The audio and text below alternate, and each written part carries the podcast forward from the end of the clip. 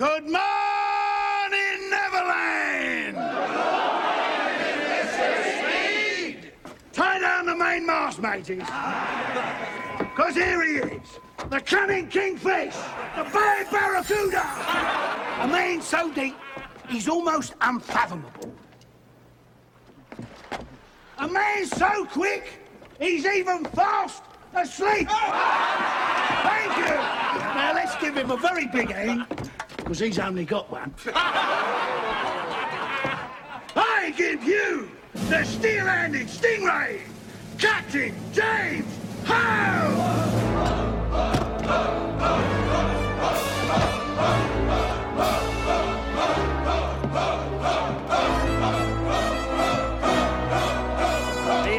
The men favour you, sir. The puling spawn, how I despise them. Go get them, Captain! Yes.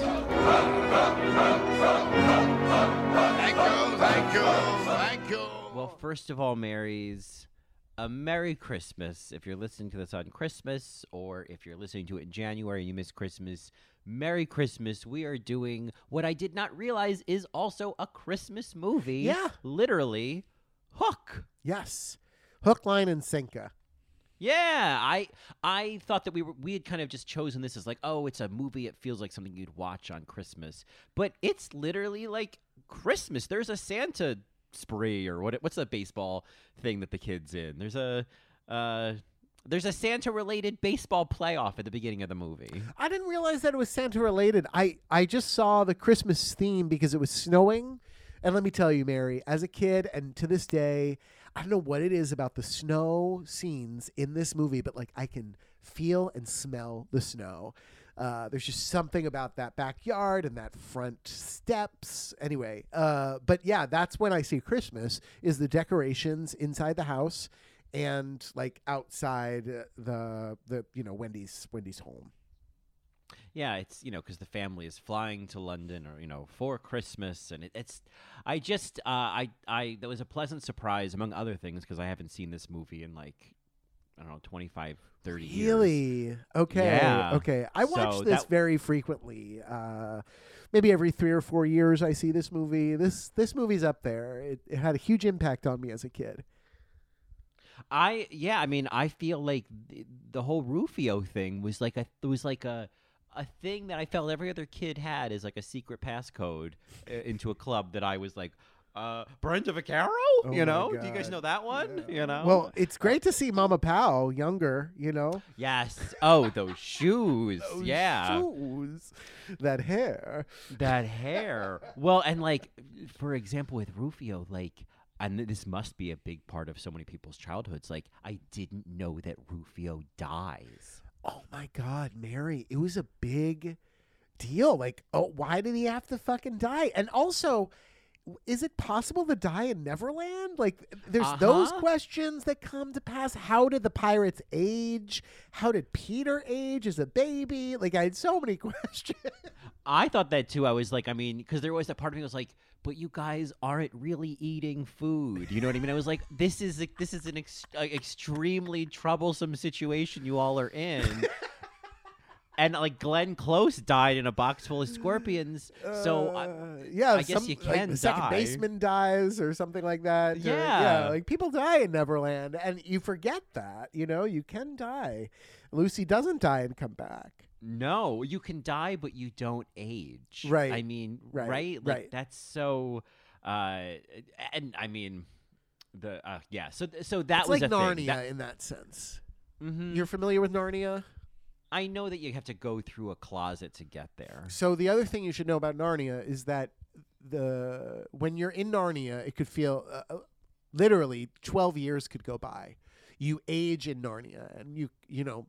Maybe you don't, um, but you come back and only six seconds have gone by.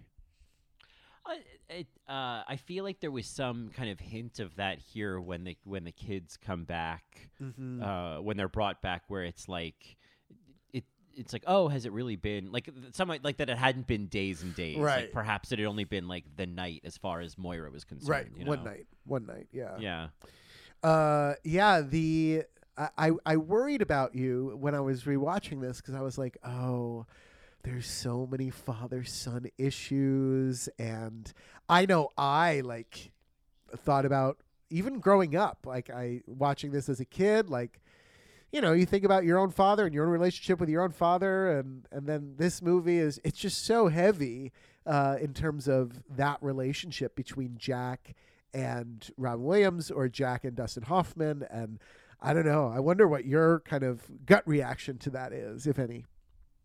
I mean, I know that this is like a thing that Spielberg does often, is I feel like he he's either exploring uh, challenging father-son relationships, or there's like, you know, a great blonde mom. Like those are Spielberg things. And I, so I was like, once I started seeing that play out, I was like, oh, okay, we're definitely in Spielberg territory. I, you know, I, I loved it. Like I really, I enjoyed it because I think what I kept thinking about, I guess, to be honest, like I, watching it, I was thinking so much of less about myself, but more about like other people watching mm. this. And I think w- what it was was like I was realizing why this movie means so much to people. Interesting. And being like, oh my God, this is so much about childhood and, and your parents and growing up. And, and I was like, yeah, everybody knows that. Yeah. That's why everyone loves this. And it's like Peter Pan. And then, you know, and obviously, and we'll probably talk about it, but the, you know, The, how connected this is to, you know, the narratives of gay men. Yes, Mary. Uh, yes. Like this is the just Lost such Boys. A, oh my God, it's so gay. It's so gay. It's it's they don't I, eat. It's so queer. Yeah, they don't eat. But like, yeah, I mean, that's that's wink, wink, nudge, nudge, right? But there's mm-hmm. uh, just the idea of the Lost Boys got me emotional, and mm-hmm. you know what? I oh God, I'm getting emotional right now thinking about it. Just like them standing there as like Peter leaves, you know, and I don't know. There's something really, really beautiful about it. Them all wanting their mother. Oh, God. Uh-huh. Yeah, there was one part, because I, I got choked up a few times watching this, and one part that I was very surprised got to me was when I think Rufio says to Peter, all grown-ups are pirates, and I just went all goosebumps, and it was just like, oh, God. Yeah. I just, it was, it, it, there was, there was... there was an interesting lens here where like certainly there is a bit of that like Lord of the Flies thing, but I also, and I haven't even seen this movie, but I kept thinking of that movie Kids. Yeah. That like, right? Where it's just like, oh, they're just these like lost kids like in this, you know, re- replace Neverland with New York City um, and like replace, you know, uh, AIDS and drug addiction and teen pregnancy with, you know, food fights. But like there was that just that sad narrative of like, yeah, but they are literally just like lost in this fantasy yeah. world. You well, know? The, uh, the oh God, I went on like this long kind of like rant uh, in my head of watching it, but like just the, uh, the the concept of them, right? They're people who are abandoned by or abandon their families, runaways, mm-hmm. right? Rejects, orphans. They had to create their own lives and narratives and protect each other, right? They're imagining food. Uh, these are people that don't trust the system because the system failed them. I mean, that's kind of the, yeah, it's the sad underbelly of it is like we're we're we're kind of witnessing a similar, like, it, it's kind of like this is season four of Yellow Jackets. You know what I you mean? Like they have developed a community and they've de- developed a hierarchy sure. and they've figured out a way to survive.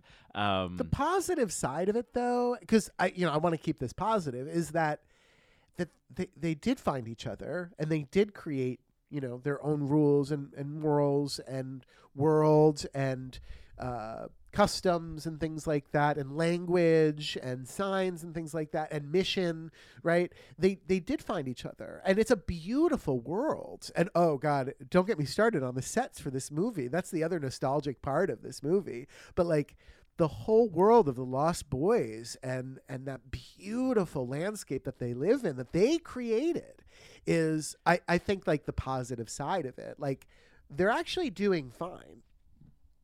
I mean, they are. They're they are doing fine. Like it's they're not. You know, the, it it is reminiscent of a movie that I used to, I feel like I I don't know why, but I used to see all the time as a kid. But Swiss Family Robinson. Uh huh. Yeah. Where it have you ever have you seen that where they're like the no I gets know stranded. About it and yeah. I was in The Grass Harp, and so it was always referenced when we were uh, uh, kind of like researching The Grass Harp, because that's about a family that like leaves to go live in a treehouse. You know, it's it's very mm-hmm. similar. Yeah, and that was one of the things that when I was a kid watching that, I was always, I'd always marvel at. I should watch that movie again. But the once they finally got their whole elaborate treehouse set up, and I was sure. like, wow, they've got it all figured out. They got a way to transport water. Yep. They got a, they got stairs. You know, she's got kids. You know, like it was that sense of like you've made a home out of this. You know, yeah. There's an, an elaborate. What was that like runway for Rufio to get around? There's mm-hmm. uh, all these pulleys and vines and uh, the sleeping beds and oh god, yeah, it's it's a whole world. It's a whole microcosm. It's like it reminds me of Avatar. It reminds me of Wakanda. It's just like it's just a a, a society that decided to be separated from society out of necessity. And it's really what you want the Rainforest Cafe to be, you know? But obviously, you're in the hallway of the mall near the salon, and, uh, you know, you're having a barbecue chicken pizza, you know? Oh, God. Yeah, this movie had so much impact. I watched it twice. Uh, it's a it's a pretty long movie.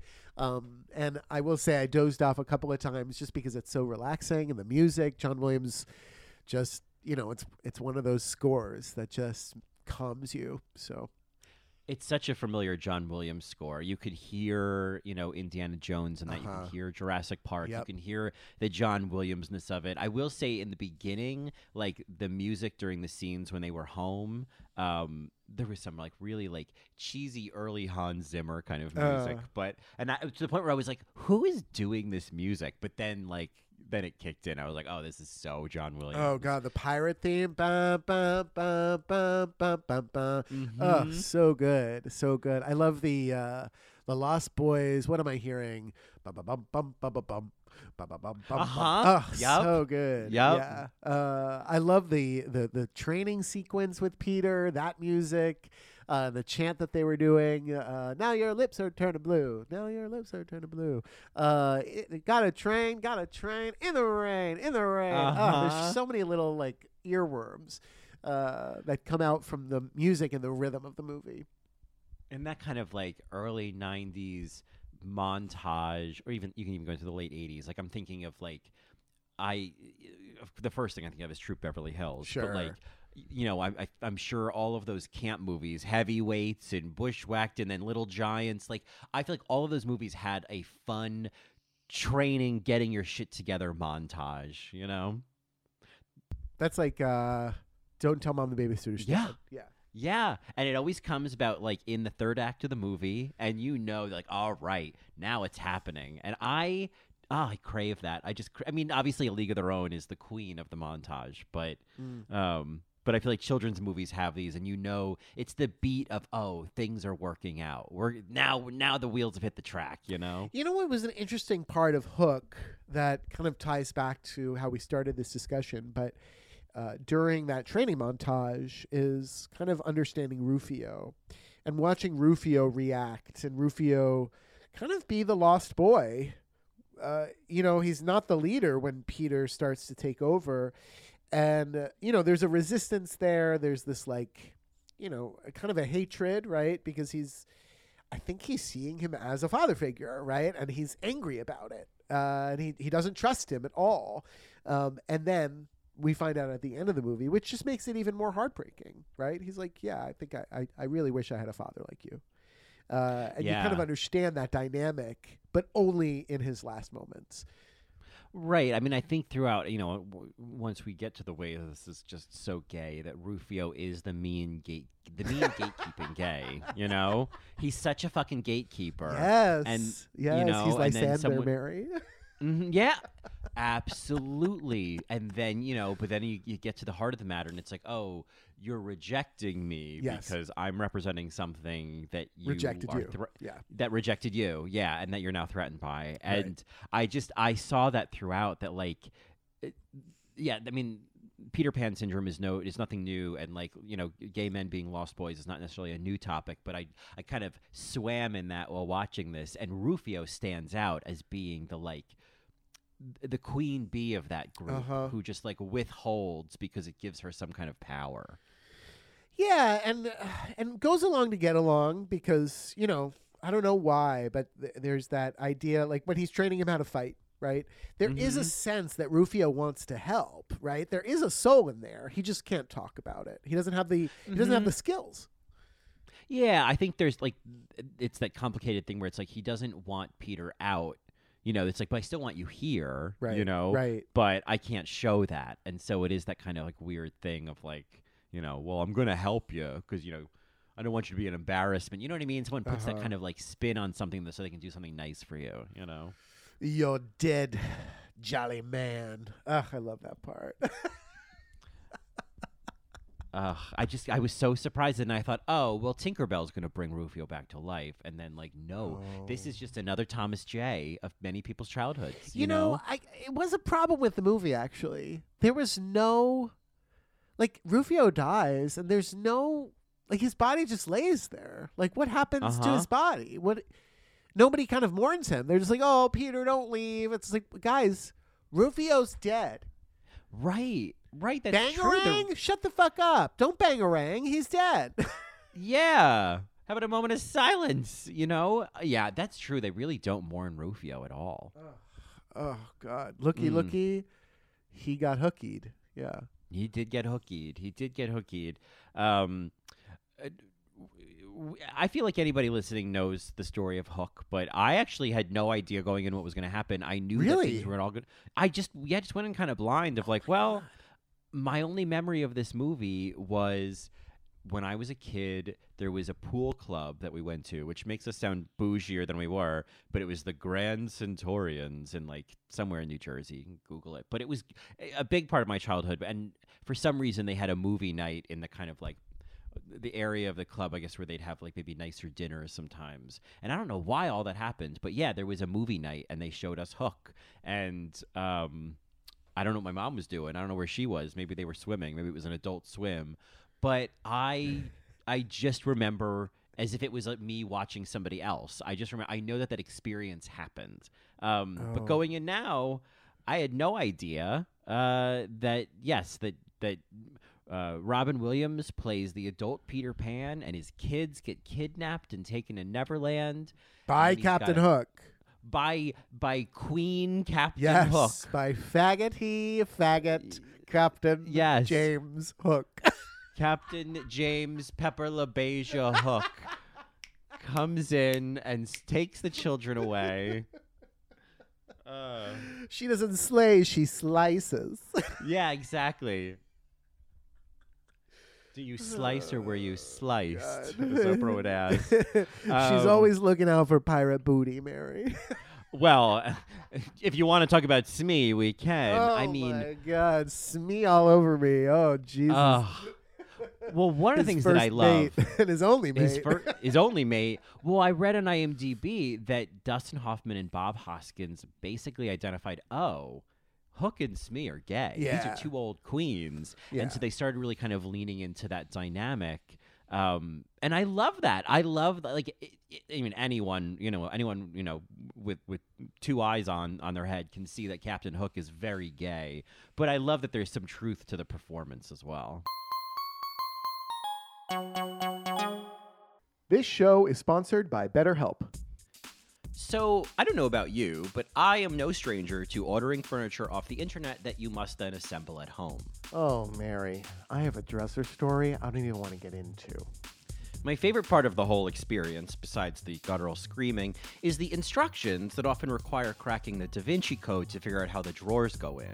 Or what if, say, the bottom drawer goes in and just never comes out? And that's if you're lucky to get instructions at all. But luckily, we're not here to talk about the perils of ordering furniture off the internet. No, ma'am. But we are here to talk about getting stuck. We've all felt like that bottom drawer, whether you're changing jobs, starting a new family, or you're just not sure what you want to do next. While there may be no user manual to navigating life, therapy is about as close as you're going to get to understanding why you feel the way you do and how you can get unstuck. As the world's largest therapy service, BetterHelp has matched three million people with professionally licensed and vetted therapists available one hundred percent online. Plus, it's affordable. Just fill out a brief questionnaire to match with a therapist. If things aren't clicking, you can easily switch to a new therapist anytime. It couldn't be simpler. No waiting rooms, no traffic, no endless searching for the right therapist. Learn more and save ten percent off your first month at betterhelp.com slash allrightmary. That's BetterHelp, H E L P dot com slash allrightmary. All right, Mary. Do you want to do you want to start for the movie, the beginning of the movie, and kind of go through? How do you want to how do you want to talk about this film? This, this sure American film. I mean, I've got I've got some notes throughout, but you know, then some some themes that have come up. So I don't sure. have like recap notes, but yeah. if you want to take us through, I can certainly uh, weigh in at many points. Well, what's interesting about the movie is it, we don't know it's a Christmas movie at the start because it doesn't. It's warm where they are, right? It's like, you know, it's like California. It's California. It's probably, you know, Steven Spielberg's California. Yeah. On, you know, the first, one of the first scenes, uh, actually, the first scene is the the Peter Pan play, right? Uh, and I remember this was kind of, I think, what got us talking about Hook, Mary, but talking about the past Peter Pans and how they're all drag kings, right? You have Mary Martin, Kathy Rigby, Sandy Duncan uh, playing Sandy Peter Pan. Sandy Duncan did it with one eye. Yeah. How do you like that? Uh, there's also plenty of TikToks and Vines and memes and whatever of disastrous Peter Pan plays. Oh yeah, the the you know the Peter crashing through the window and, and being you know all of the hello what, Wendy. What is that one? Yes. Yeah, right, right. Um, oh, the one I'm thinking of because there's also the the Wizard of Oz one where Toto runs uh, off the stage. Poor yeah. little puppy. Oh yeah. He was okay. Uh, he, he was, was all okay, right. Sure. Yeah. Um, but no, the Peter Pan uh, kind of meme, I think, is uh, very interesting. But yeah, it starts out uh, with that kind of trope. Uh, they put us in that world. Um, you know, you have the, the teacher mouthing the words, right? It's It feels very nineties to have a school play. Well, it's like, it's funny. We just did The Preacher's Wife, where there was kind of yes. a very similar situation. And there was, Waiting you know, for Guffman. Whitney, Waiting for Guffman, but certainly like we just saw Whitney being the choir teacher for kids doing a little sure. production, you know, at a church. Yeah. And um but yeah, Waiting for Guffman is basically a children's play. Right. Uh right. You know, You've so, Got yeah, Mail didn't I, have any children's productions in it, did it? Uh it had it had the little girl Annabelle singing Tomorrow. Oh yeah. Oh yeah. God. I so, can't wait to talk about the singing in this movie. Oh, yeah. God. Yeah. I yeah, yeah, yeah. From From miniaturized Denise Richards over there. Didn't she look like little a little Denise Richards? Yeah. Like what are those? Those little like bobblehead dolls, but a, but Denise Richards. Oh, yeah. Or the, the like the filter that you put on people to make them look like toddlers. Yeah. Yes, exactly. Yeah, yeah. yeah. She's just a, a baby filter Denise Richards. Yeah. um, the the scene that I do want to talk about uh, that was at the start of this movie is the baseball game scene. Um, just the idea of dads and baseball games. Um, but one part in particular that I wonder if it pinged for you, but the disappointed coach. Oh, I don't. Maybe I didn't notice, you know, because at that I'm, I was still, you know, so oh, fresh in the movie. Okay. But I, I, I think I saw him, but it didn't, it didn't register of like, oh, you know, it, it, when it's one of those things like on the fifth time you're like, oh, and the oh, coach, the you know coach. What I mean? Well, so the little boy from What About Bob and Dick Tracy, he strikes out. And there's this, you know, it's all leading up to it. Like the, the crowd and the coach is like, come on, Jack, you got this, Jack, you got this, Jack. And, you know, he strikes out. These kids do, right? Uh, and mm-hmm. then they show the coach, and he can't even hide his fucking disappointment. Yeah, well, you know, it's uh, and, and that's so true to life, though, because people take that that level of baseball so seriously. There's so many screaming parents and these are kids. It's just yeah, wild. eight-year-olds who are just like, I'm sorry. Uh, but yeah, and the kid is played by Charlie Korsmo. Oh who, right, yeah, yes, yeah, yes. Uh, and but you know, there was something about how this was. There, it was called like the Santa Spree, and there was a sign in the background. So oh, they they tried to this. kind of yeah. subtly place that this was you know Christmas time. You know, a Christmas time playoff or something. Uh-huh. So there was, but otherwise, it doesn't look like Christmas at all. Yeah, it was it was odd, uh, and obviously, you know, the dad can't come to the game. He sends a henchman to videotape it and all of that with uh, a camcorder, with a camcorder uh, and a Volvo uh, yeah. with no air so conditioning. You put food on the table, yeah, right? Um, yeah.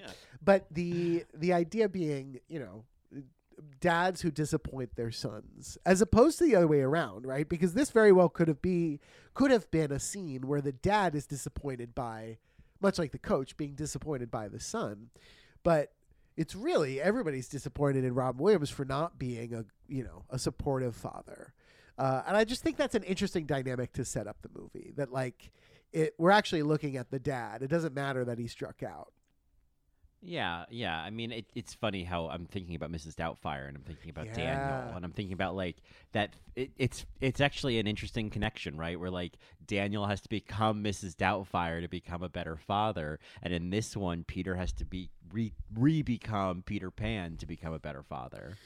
Yeah, he has to reconnect with that that part of him mm-hmm. because he's just this yeah. this pirate, uh, as Grandma Wendy points out later.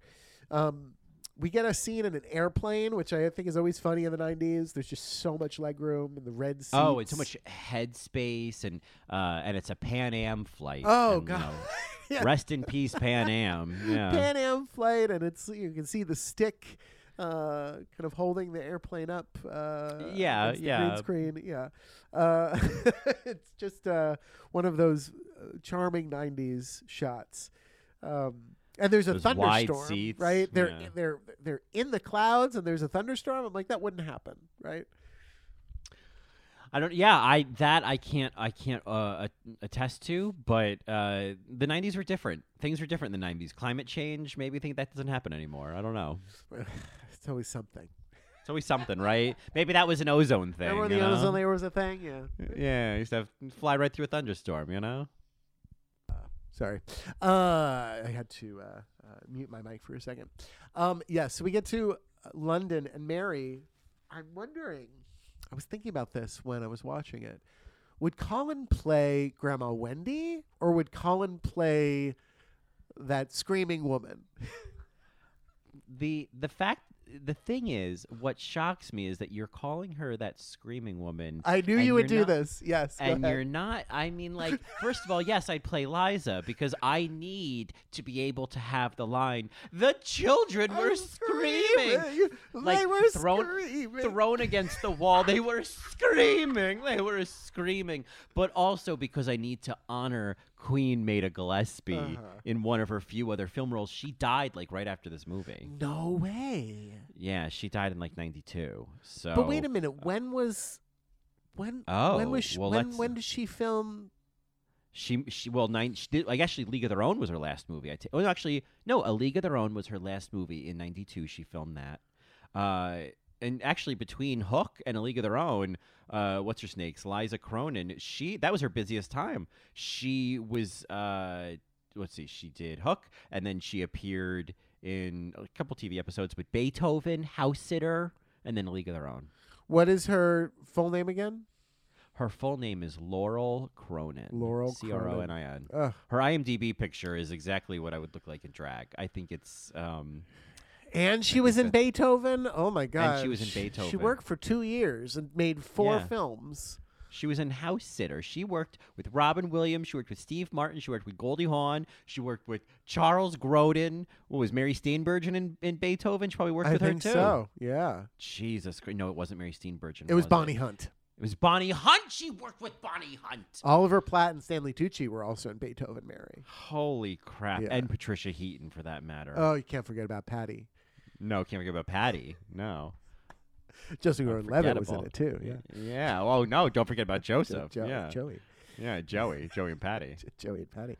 Uh, so yes. Uh, where were we? Oh, Hook. Yes. So you would you would play Laura. You would play her. I would play her. You would play. Hold on. Let me. I know exactly who I would play. You can't be a boy. I know. Uh, I mean, I feel like. Mm, okay. Ooh. Hold on. Give me a chance because I it's a very small feature. I role. know that's the thing. It's okay. I, you're not you're not Tinkerbell. I know that. Um, I'm gonna give you a hint, and it it's, please because then I'm gonna know. Okay, the hint is Batman Returns, which is a really random hint, but I'm wondering if you can make that connection. Batman Returns. That would be like a Catwoman. No. Kind of.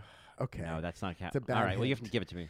All bad right. hint. I'm gonna. Pl- bad hint. I will play the woman who like has those like orgasmic sounds as she's taking off Hook's hook to put on the glove. Oh, I knew that. I just forgot about her. No, you're the wench. I'm the wench. And she, the reason I say Batman Returns is because she looks like the woman with the poodle from Batman Returns. Oh, that's, I would have never, but if I if I really had a chance, I'm the worst. Because there there are prostitutes in here. Uh, Her that, name is as, Drusilla in Captain Hook, I believe, or in Hook, I believe. Yeah. Oh, she has a name. Oh, that's great. Yeah. All right, let's see. Let's find out who this woman is that you're playing. Uh, you're not Thudbutt. No, you know what? They don't they don't give her a name on IMDb. Oh. That's really a shame. Yeah. Well, uh, great. I'm glad we identified that. Uh, oh, you want to see if the coach is still alive? Let's see if the coach is still alive. What are your bets? The coach? Uh, coach. Yeah, he's still alive. Yeah, he's still alive. He's still alive and uh, hasn't been working for the past few years. That's but all that's, right. That's all right. That's all right. That's what happens. So he was in For Your Consideration. Oh, and I did consider him.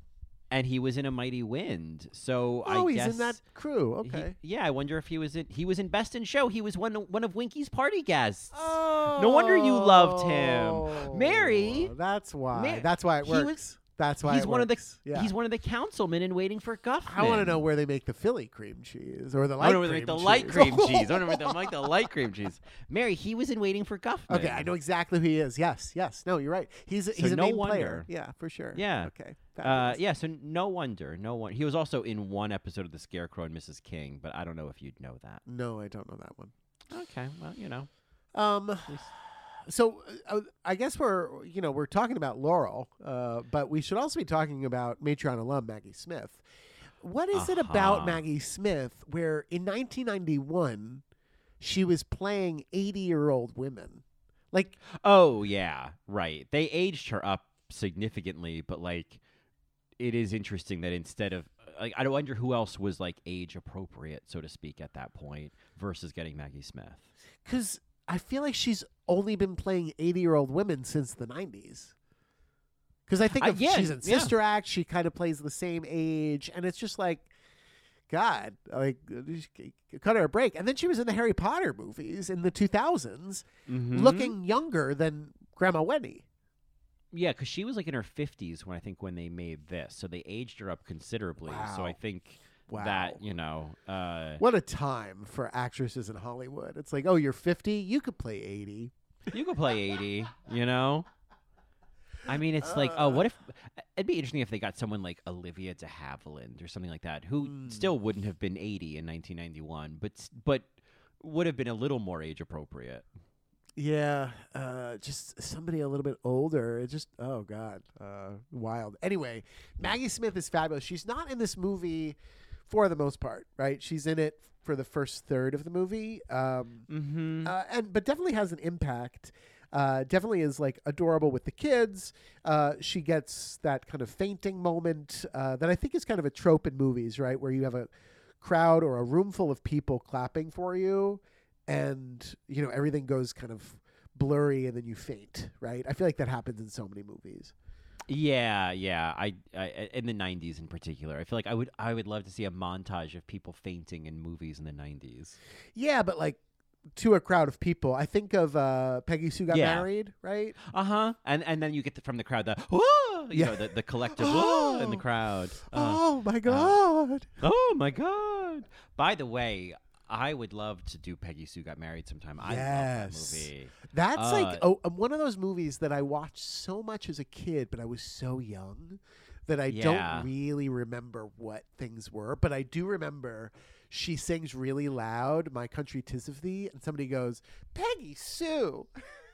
Right, because she's just so pr- she's so exuberant at that moment. Um, and obviously the scene with her grandmother on the phone, it just is... Oh, like I, don't I remember love that. It. I don't remember. Oh, it's it. when it's the it's the day that she when she first comes back and she comes home, you know, comes home from school and she's talking to her mother, played by Barbara Harris. Oh my God! Barbara Harris playing her mother, and then the phone rings and it's her grandmother who obviously has been dead, and yeah. so Peggy Sue just has this moment of like grandma, and she gets really oh, emotional wow. and like can't keep going, and she has this great scene with her mother on the stairs and. It's my favorite scene in so many movies, but I would love to do Peggy Sue Got Married. That's with Nicolas Cage, right? Yeah, which who I I'm like jury's still out if I'm excited to see him in this. Okay, but uh, it's got you know Catherine Hicks plays her best friend. Katie I Hicks, love, little, love her. Little Katie Hicks, I love little Katie Hicks. Yeah, yeah. Love that Katie. And um, Joan Allen, I think, is in it. No. Yeah, I think it's Joan Allen in a small role. It's um. Okay, let's see. Kathleen Turner is, oh, she is such an interesting career. Yeah, and she's in something new now. She's like in in some sort of matriarch role in something. Okay. And, uh, you know, looking looking like you don't want to fuck with her, you know? I love it. I love how Kathleen Turner is like, oh, I she she has taken the place of Michael Clark Duncan, you know what I mean? In terms of intimidating Hollywood actors.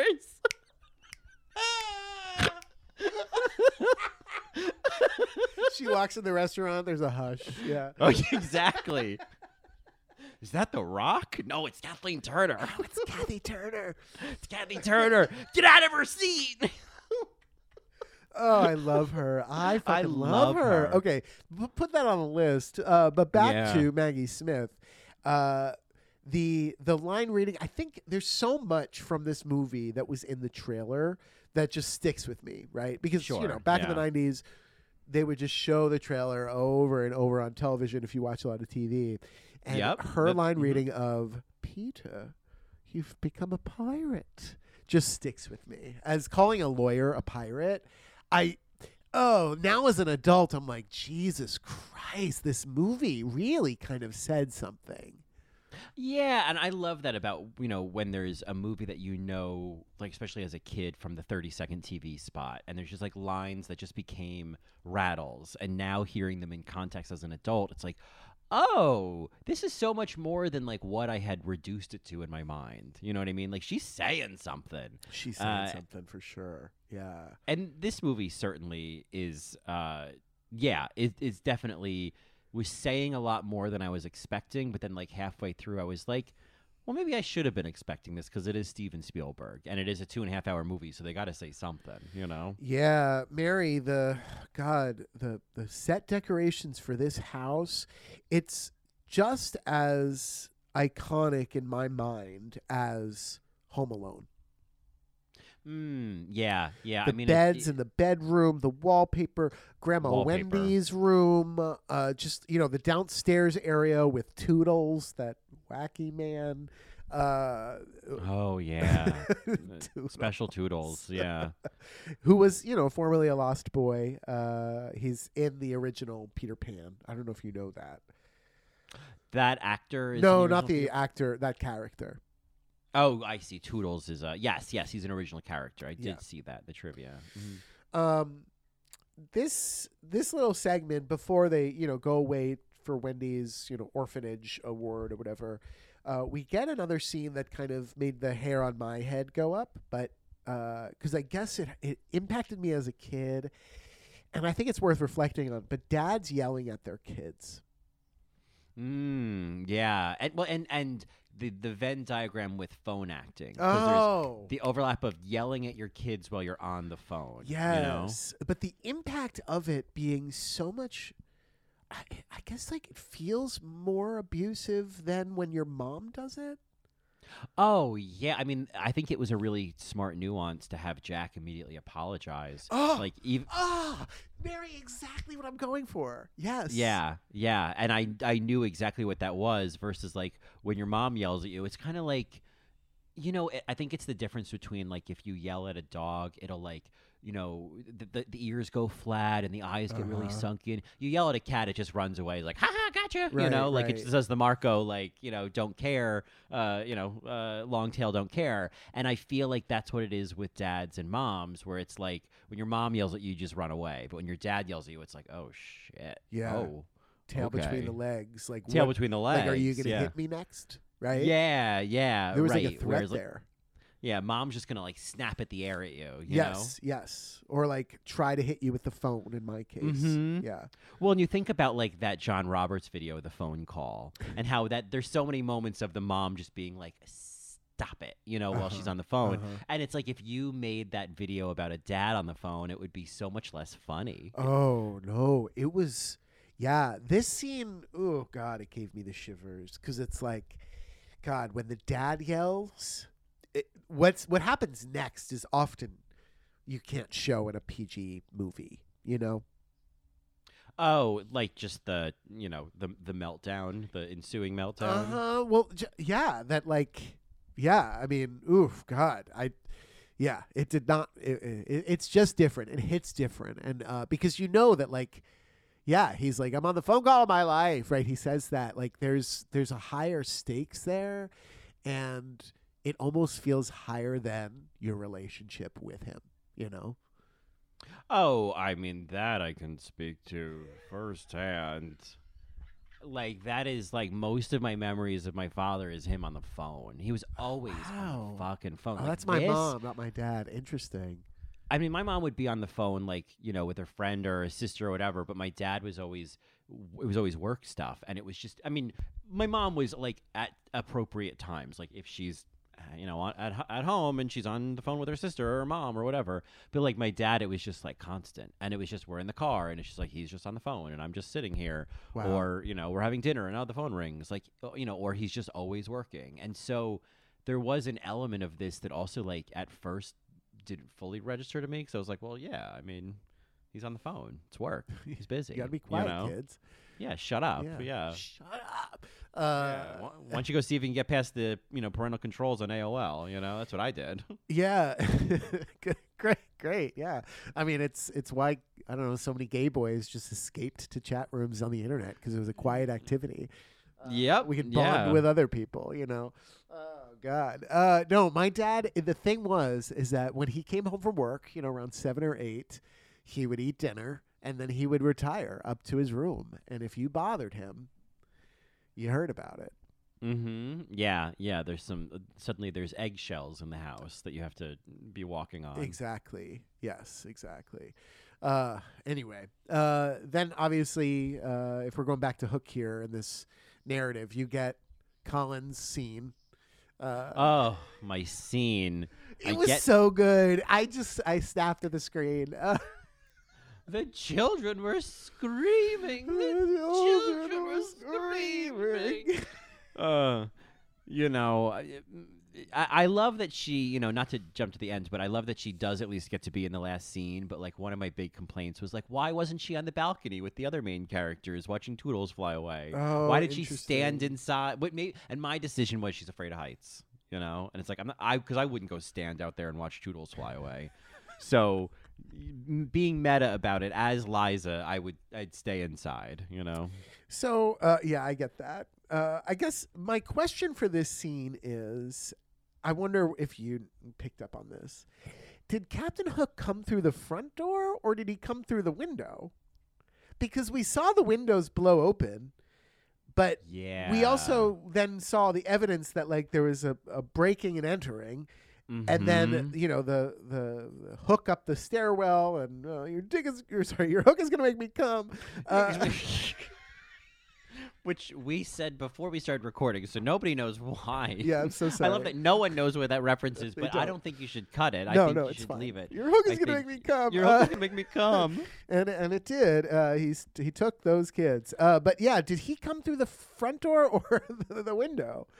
I I maybe he.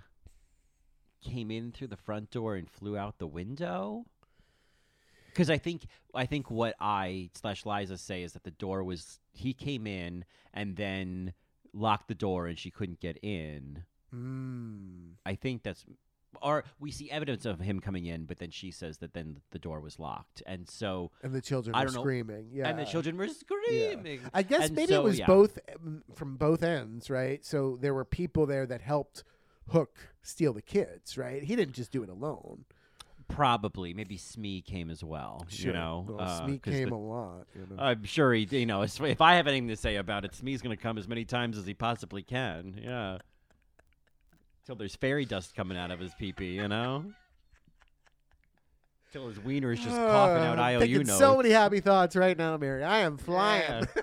Oh, yeah. I'm flying right between those cheeks. Yeah. Whew. Uh, but yeah, so, okay. All right. So this kind of narrative makes sense. He comes through the front door, goes up the stairs, uh, and the kids are already kind of wrapped up, and they lo- he locks the door, and he leaves the, you know, the, the, the, the, the dagger with the note, and then flies out the window somehow. Yeah. I, I'm I'm gonna say let's go with that. Okay, but uh, I did like that. I, I appreciated the little detail of that the the little hook on the window on the you know was a yeah. little hook. Mm-hmm. I thought that was like, oh, that's cute. I love that little, little wink wink. There's uh, the whole nursery was decorated with Peter Pan kind of memorabilia. Uh, it was I don't know. It was very clever. Um, the set. Um, mm. And you know the the what do you call those four post beds? What do you what do you call those four post beds? Poster bed, poster yeah. bed. What's the canopy bed? Is that what it? Canopy yeah, bed, canopy, canopy bed. bed. Yeah, yeah. Um, yeah, that whole nursery, uh, the the coziness of building a fort in the middle. Um, you know, all of that. Uh, nice, but anyway, it didn't last long because those kids. Yeah, taken. Sorry, kids. You know, uh, and then you know, I, is this the point when we're introduced to Best Supporting Tinkerbell? It is, yeah. Because we haven't talked about Tinkerbell yet. We have not. We we we. There is a great scene between Wendy and Peter, and Peter kind of like acts like Wendy is a little nuts, um, and we get some good acting from Maggie Smith and uh, Peter. Don't you know who you are? There's this whole. God, there was this whole little moment on the bed that I thought Wendy was going to kiss Peter. Okay, I that's what I want to talk about. At one point, Wendy and Peter were about to kiss, and I was like, oh, no. Oh, you call her granny, you know? Like, it's not like you call her daddy, you know what I mean? Like, then we could get together with it, you know? Oh, yeah, there was, uh, there was something going on on that bed. I mean, hey. The heat was there back in the day. She must still feel it. He forgot about it because, you know, he's he forgot he was Peter Pan. But she still yeah. remembers. She still knows that, that Peter was a stud. Yeah. He was. He, you know, he, he looked like Kathy Rigby. And, he looked uh, like Sandy Duncan. He looked like Sandy Duncan with two eyes, you know, so we knew it wasn't Sandy. He's uh, got a crow. She, yeah. You see the tights on that one? Yeah.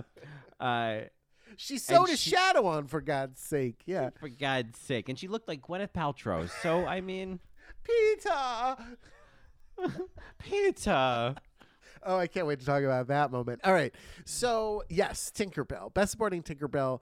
Mary, here's my thesis on Tinkerbell in this movie.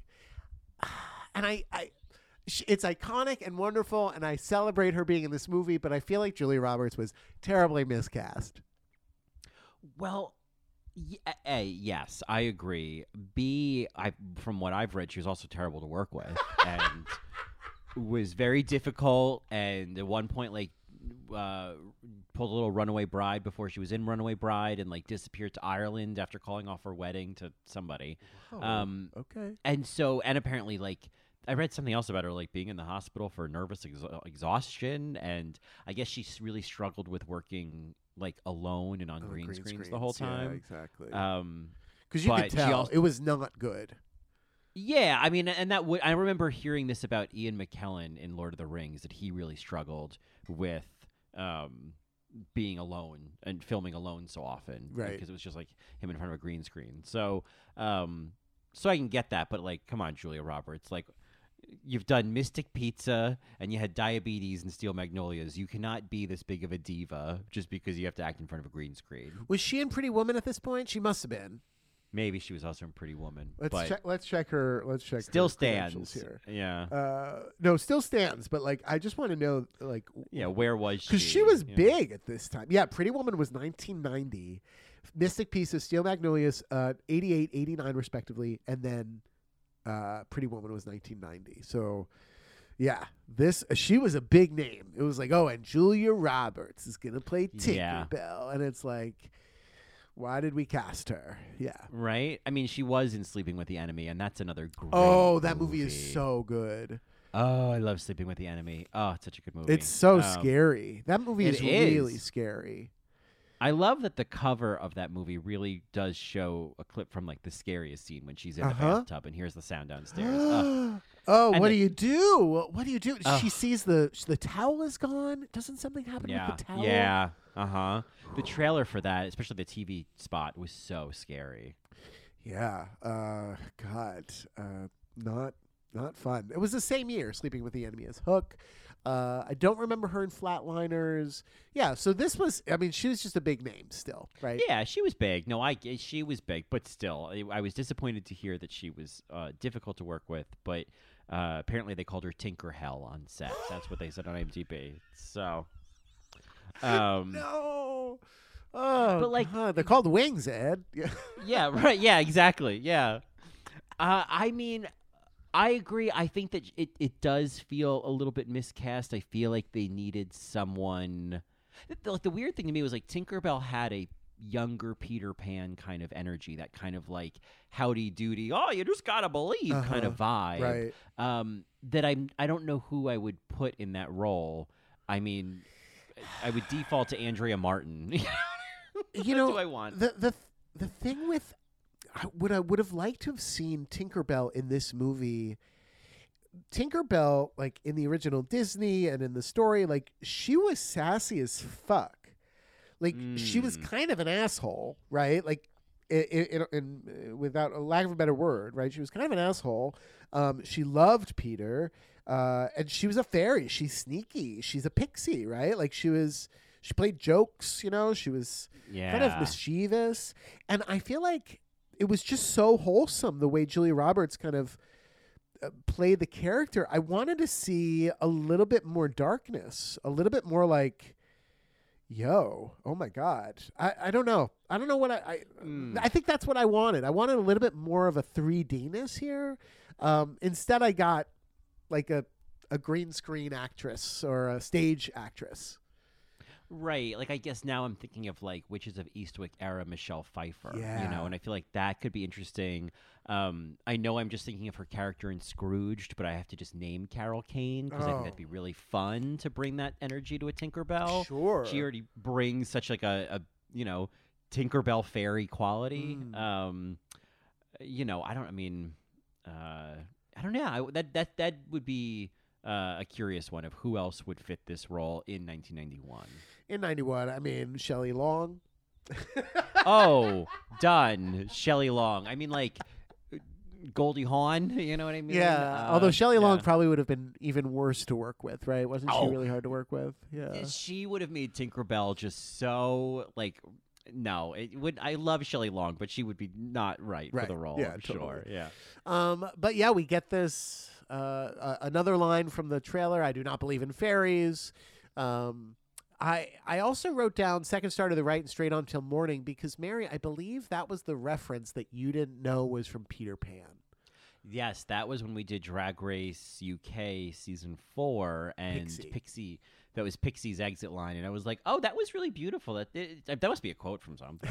And indeed, that is. Uh, and and as we learn, Peter Pan is very important in the U K. I oh mean, yes, Mary. Wendy, no, she was named after Peter Pan. For God's sake, Wendy. Wendy, remember Wendy from the Queen team? Wendy, no, no, Wendy, no, Wendy. Wendy was literally named. My God, Wendy was literally named yes. after Wendy. Okay, yeah, so. yeah, no, no, no. Peter Pan is a huge. It's like, oh God, what is the U S equivalent? It's, God, it's just one of those stories that is, uh, yeah, just really important. Well, if it Wizard of Oz, kind of, you know. Yeah, yeah, yeah. You know, it's like. I feel like they have Peter Pan and Canada has Anne of Green Gables uh-huh. and we we have Annie. We have Annie, we have the Wizard of Oz. I think like Wizard yeah. of Oz is like old like Peter Pan. Yeah. Peter Pan is very old. Um, but yeah, uh, you know, uh, Tinkerbell kind of how did you view Tinkerbell? Was she kind of like the the straight girl hanging around all the gay guys? Well, you know, there is, a, it, as we get into the the fact that Neverland is indeed just like one gay big, club. you know, yeah. gayborhood, yeah, gayborhood, yeah. gay club, yeah. Um, and Tinkerbell is. I'm going yeah, to Jolly she, Roger tonight. Oh, I'll see you yeah, there. Yeah, right. Oh, yeah, I'm going to happy hour at the Jolly Roger. Um, oh, Smee's bartending tonight, you know? All right. Uh. Yeah, we've got our gay baseball game on Saturday. For sure. You know? For sure. Um, but she is. She is kind of like, in, you know, in all of those shows, you know, a, a, a Tales from the City or Closer or Queer as Folk, whatever, there's, there is, you know, the, the female friend. And I feel like who inevitably in, in this scenario uh, falls in love with one of the Lost Boys, can't help herself. And yeah, I think that's kind of what Tinkerbell is here. I think that she's also, it's like, she's also the kind of girl who's like, you know, I'm a fairy. And it's like, no, we're fairies. You're like a girl in fairy wings, you know? She she has an important role with the Lost Boys, though, because she does kind of keep them together. She, she calls them out when they need to be called out. She keeps them on track in many ways. And they don't, she, and they yeah. don't take her seriously either. In many ways, they also don't really take her that seriously. Uh, yeah, if they don't like, need to, you know. She gets their attention, but certainly, yeah, she's still she's still Tinkerbell. I I do like this character. I do like that she exists in this narrative, but like, I think I think the whole element of her being in love with Peter, I thought was something I didn't see coming. I didn't know that was part of the narrative. Oh, um, yeah, but. Uh, You know, yeah. and, and in my in my fantasy, this is updated with one of the Lost Boys who's in love with Peter. Oh, oh, I see. I love that for you. Uh, yeah. And that's and they they all love Peter. Uh, the uh, they all love Harold. You know what I mean? Um, yeah. The, the the Tinkerbell in the Disney cartoon is uh, hates Wendy because she's jealous of Wendy. Oh, oh all right. Yeah. Huh. She loves huh. Peter. Uh, it's an element that is sometimes involved in retellings of Peter Pan and some that are left out, right? Uh, the love story between Wendy and Peter or Tinkerbell and, and Peter. Uh, they're really close friends. And then sometimes they add in that like, oh, but she loves him, right? That Will and Grace effect. Right, right. I mean, I just think like Tinkerbell, it's like... you'd explode if you tried to have sex with him. Like, what do you try? Like, I just think like she she could make herself big enough to kiss him. But like, what if it's like, all right, Peter, I'm going to be full human size for twenty minutes. Let's get to it. But she like miscounts the time because they don't have clocks in Neverland. Well, and then, like, he probably only put a thimble in her. So, well, yeah, that's yeah. But even then, that's a lot, you know. Um, um you know, I I hear you. I.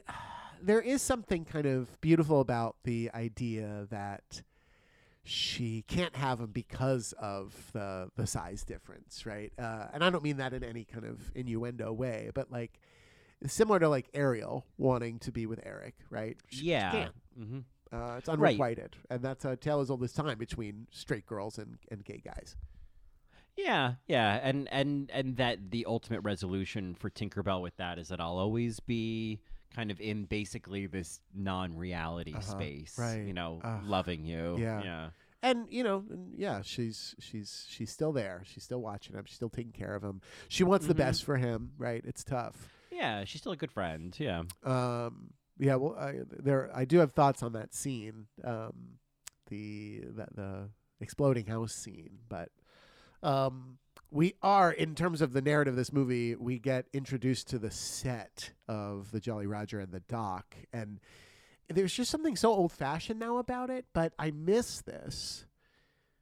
It does feel like it feels like a set, and I want it to feel like a set. You yeah. know, like I, I think there's kind of an effort in a lot of movies now to kind of create, you know, because of C G I and whatnot, you can put in a lot of detail to create a whole world. But I think this is the perfect kind of narrative and movie for all of it to be slightly set-like, because it, why would it look like reality? This is all make-believe. This is all, right. you know, uh, about, you know, imagination and what you want to have. And, like, it wouldn't look... It wouldn't look fully realistic. It would look like a child's imaginary world would look like a set from something they, they had watched or had imagined. You know what I mean? Yeah, yeah. It, I, I think that's what's so important about it. Plus the music, all of the sweeping shots, like the wide shots of everything. And it just looks, uh, there's a lot of people on the set, you know, it's an actual back lot. And I, I don't know that for a fact. I'm just assuming though, that it is like, an actual back lot where they filmed this. Um, I think it was, yeah. And oh God, I just uh, it makes me feel so warm and cozy. Well, it's the kind of thing where, like, even though it is a long movie, I was like, oh, I'm I have a very comfortable seat. I'm on a Pan Am flight. I've got one of those big red seats, so I can stay in this world for as long as they want to keep me. You Absolutely. Know? Um, uh, especially, especially with old queens like Captain Hook and Smee, because I think this is where, this is where we don't we really meet Captain Hook until like forty minutes into the movie. Right, right. Yeah, we don't meet the antagonist until then. We get, you know, Hook, give us the hook, hook, hook. Uh, and Smee, you know, our heartthrob, Bob Hoskins, uh, is bringing us there. And then Dustin Hoffman is there. Mary, it is very hard to recognize Dustin Hoffman. It's really, this is, I think, such a great, it's such a great performance. And like, I was talking to, we maybe have talked about this before, but my, just talking with a friend of mine about like male diva performances. There's oh. so many, you know, diva performances of, you know, women in really incredible roles. And he was saying like what he feels like is one of the great male diva performances is um, the guy in Jaws who's not Rob Scheider or um, uh, uh, Richard Dreyfuss, uh, Robert Shaw. Oh, Quint Robert Shaw. Kind of a, yeah, yeah th- that's kind of a diva performance. And I think that Captain Hook, Dustin Hoffman's Captain Hook is through and through like diva, not just that it's over the top, but that he is so in it and he's so just like luxuriating in how ri- how ridiculous it is. And like Ugh. I I love it. I, I think it's such a good committed performance, from the teeth to yes. the, yeah, I mean, to the wig reveal. Oh I my mean, God, that was amazing. The wig reveal at the end for sure. Yeah. The mm-hmm. it it's similar to the villain energy of Glenn Close in one oh one Dalmatians, right? It's just over the mm. top. He got the he read the room, he knew what to do, he made it just so much better than it needed to be. He wasn't necessarily scary, but he was scary, right? But like, I don't know, there was something kind of buffoonish about him, which I appreciated. There is that, right? Like he is, he is the queen of the castle, but then we also see like the scene of him basically like about to kill himself, you know, later where, you know, suddenly he's on suicide watch. He's like, I'm going to do it. That's it. He's got the gun to his head. I'm going to kill him. I'm going to kill myself. That's it. I'm going to do it. Like wanting Smee to stop him. And I love that there was that other side that isn't even played as if he's like, you know, I think of like Doctor Evil, you know, someone who's a right. villain, who's also kind of ridiculous. It's, It's not an over-the-top ridiculous. We don't have to see that Hook is also very clumsy. You know what I uh-huh, mean? Uh-huh. It's more that he's neurotic, and I think yeah. that's more interesting. Yeah, yeah, the neurotic part, like the living in fear, right? Mm-hmm. Uh, I, I love that. He he has that great line at the end. What would the world be like without Captain Hook? And yeah. the way he was able to deliver that very cheesy line, but with so much earnestness, and then also allowing me to like think about that. It's like, well, we kind of do need Captain Hook, right? Well, that's kind of how I took it. It was like there is that sense of like, you know, uh, there would be no good days without bad days, you know, and like there would be no challenges to overcome without someone like a hook or something like a hook to force you to grow, you know, and like that's kind of what I read from that moment, and it was. It was an interesting note before the kind of like, you know, gotcha after that. I was like, oh, what a what a weird note to end on of like, I'm going to let you exist because because we need villains like you. But that but in Neverland, you don't need villains. You don't like I think that that's kind of the interesting delineation is like maybe in the real world, but not in Neverland. Yeah, not Neverland. I mean, I will say what's interesting about Captain Hook being opposite the the dad character, the father character of Peter Pan, is the idea that he he's kind of a model of why you wouldn't want to grow up. And so without him, the Lost Boys, you know, might be like, oh, well, maybe growing up isn't so bad. But because there is this just like, no, if you grow up, you become one of the pirates, and they're assholes, and they treat people terribly, and they're selfish, and they steal. Uh, you know what I mean? Like to, to have that model of Captain Hook is important so that we do get the Peter Pans that grow up to be the Peter Bannings.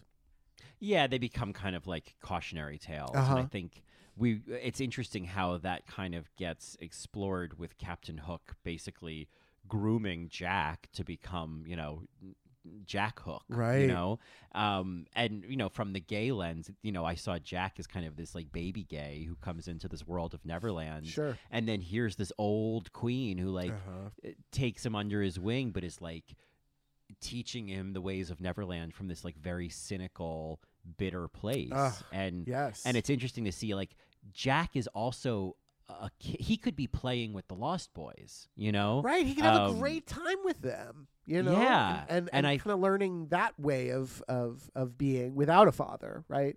Yeah. I mean, yeah. Right. And, and it's interesting that like for, for Jack, it, there's like the unexplored alternative of Jack becoming a Lost Boy. There's the ultimate narrative of him kind of reconnecting with his father, Peter. But then there's this third option of like, oh no, you could come become a pirate like mm-hmm. us. Right. You know? Right. And you could come be like a, a mean old yeah, queen. I'll like teach us, you how to be nasty know? and, and uh, cynical against the world. You'll mm-hmm. wear jewelry. You'll wear wigs. Uh, yeah. Yeah. You'll be overdressed. You'll have bad taste. Right. All that. I mean, he puts, I mean, he basically, Captain Hook was Jack's drag mother. Yes, Mary. He put Jack into yes. hook drag. Hook drag. And then, and then Jack looked like a swashbuckling Lena Dunham. I mean, it's like spot on Lena Dunham uh, in Ruffles. But there was that sense of like, yes, we have like the mean gatekeeping Rufio, but we kind of know who the Lost Boy is underneath that. But this is a different kind of mean gay. This is Hook. This is a mean old oh, grizzled mean. bitter yeah, gay. Yeah, he's mean. Yeah. He he looks at the at the twinks. Uh, by the Lost Boys camp and just wants to eviscerate them. He doesn't want them to yeah. exist. Yeah, he wants well, everything it. done on his ship. He wants all control. Yeah, absolutely. Yeah, it's like the Lost Boys are like West Hollywood and Captain Hook is on that docked Queen Mary two in Long Beach. You know what I mean? Oh my God. He's up in Silver Lake, Mary. Oh, of course. Yeah, yeah. Um But yeah, he's uh, and then there's Smee, and then there's his longtime partner Smee, long-suffering Smee, well, um, who, a great tradition of many villains, ultimately ends up betraying uh, the ultimate. Uh huh. Yeah, I mean that's what's interesting about the pirates or being a pirate, right? Because there is a culture there; they are having a good time, essentially. Uh, you know, everybody needs a leader. Every community kind of needs a leader in a way, and some some leaders are better than others. But like, the pirates are living, right? Smee is having a good time. They they laugh, and and then there's just that one asshole leader who comes in and ruins the party and says, "You didn't believe in me," and then you know, punishes you publicly. Uh, yeah, but puts Glenn Close in a box. But yeah. but Smee, you know, uh, I mean, yeah, they they kidnap the kids, right? Awful, but like. Kids are also insufferable. That's what's so interesting about the scene with uh, Maggie and Jack and like uh, Hook is teaching them, right? And one of the lessons is like, you know, oh, give me this. I want my puppies. I want my mummies. I want, you know, uh, mm-hmm. that whole scene. I can't remember the, the, the exact quotes, but he's, I feel like I've heard gay men say that stuff. It's like, you know, your parents kind of like, they need a break from you. That's why they read your stories. Mm-hmm. Right, right, because that's what he was like, oh, you know, I, I want my mommy, and, you know, she reads me stories, and that's love. And, and you know, Hook is like, well, she's reading you stories because, you know, she wants to get you, you know, she's reading you this nonsense to put you to sleep so they can get a break from you guys, you know? Right. Um, and it's it's a really interesting version of, like, uh, we're your chosen family now. Like, it's a dark take on, like, we gay people, we get to choose our family. yeah, no, it's a it's a very dark take. Uh, yeah, because yeah, it's he's basically trying to spell out to them like, look, like, see, your father didn't really care that much to save you, uh, mm-hmm. and this is where I'm going to brainwash you. They really don't like you, um, but there, you know, there's there's a cynical gay talking in there. Oh, I mean, I think, you know, the fact that he wears a wig and he wears so much makeup and, and you know, he has different, you know, very stylized hooks for different, you uh-huh. know, even the fact that when he sleeps, he he puts a cork, uh, you know, a cork in a, a velvet glove over his hook. And it's like, that's, it's so, such a diva vain move. But like, this is someone who is just adorning themselves to hide from who they are underneath. Uh-huh. And I think that... Um, right, he's an old, yeah, he's a mean old man without a mommy. He's a mean old, he's a mean old man without a mommy, and I feel like that certainly from the gay illusion is like those. When I think of like the bitter mean old queen, I think of somebody who has just, you know, has just uh, endured a lot of rejections yep. or a lot of can't frustrations, connect, right? Can't connect, and then that connecting point deadens, and then it kind of, you know, scars over, and it's like there's no room for connection anymore. Right. You know? The connection um, is I'm gonna teach you how to be just like me because I'm the best.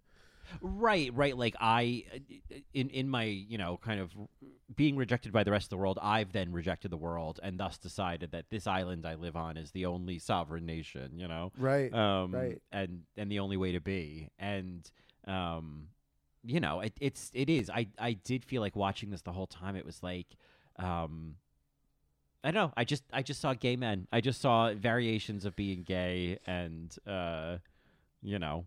Uh, also the idea of like just wanting to play, like just wanting to um, use your imagination or like can focus on f- on positive thoughts. Uh-huh. It just made me think of like really basic gays who are like, I'm just having a good time, just going to the beach, and I'm just I love to travel, I love to hike, I love wine. Like th- when I think when they say like, oh, just you know, just think positive thoughts and you can exist in Never- Neverland.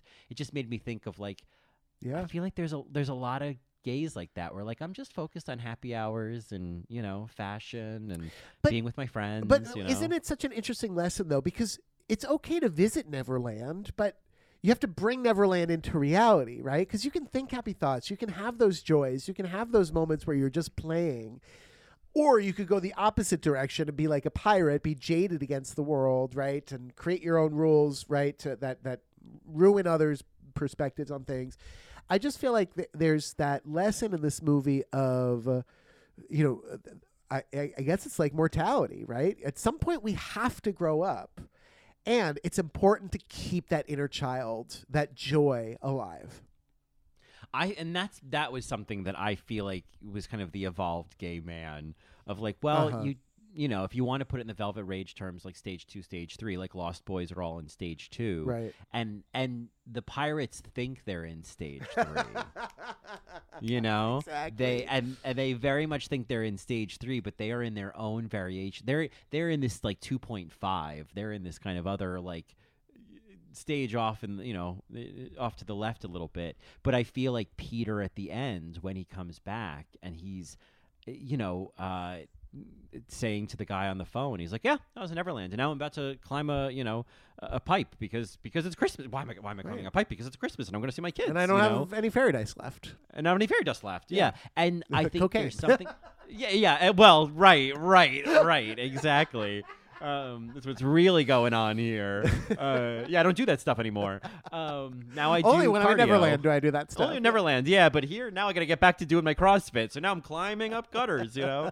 Um gotta get my serotonin back up, but gotta see my my niece and nephew. I gotta be gunkle now. Yep. Um but I feel like there is something about that that balance that he's finding, you know, um, that I guess we're we're meant to strive for is like, well, you know, you still have connected relationships and, you, you know, you still have responsibilities, but like you also have a perspective on what's important. Yeah. It was a, such a beautiful line at the end of the movie when Moira is like, where have you been? Because she's not just asking, where have you been? She's asking like, oh God, I missed you. I missed this person. Yeah. Where has this person been? Yeah. Yeah.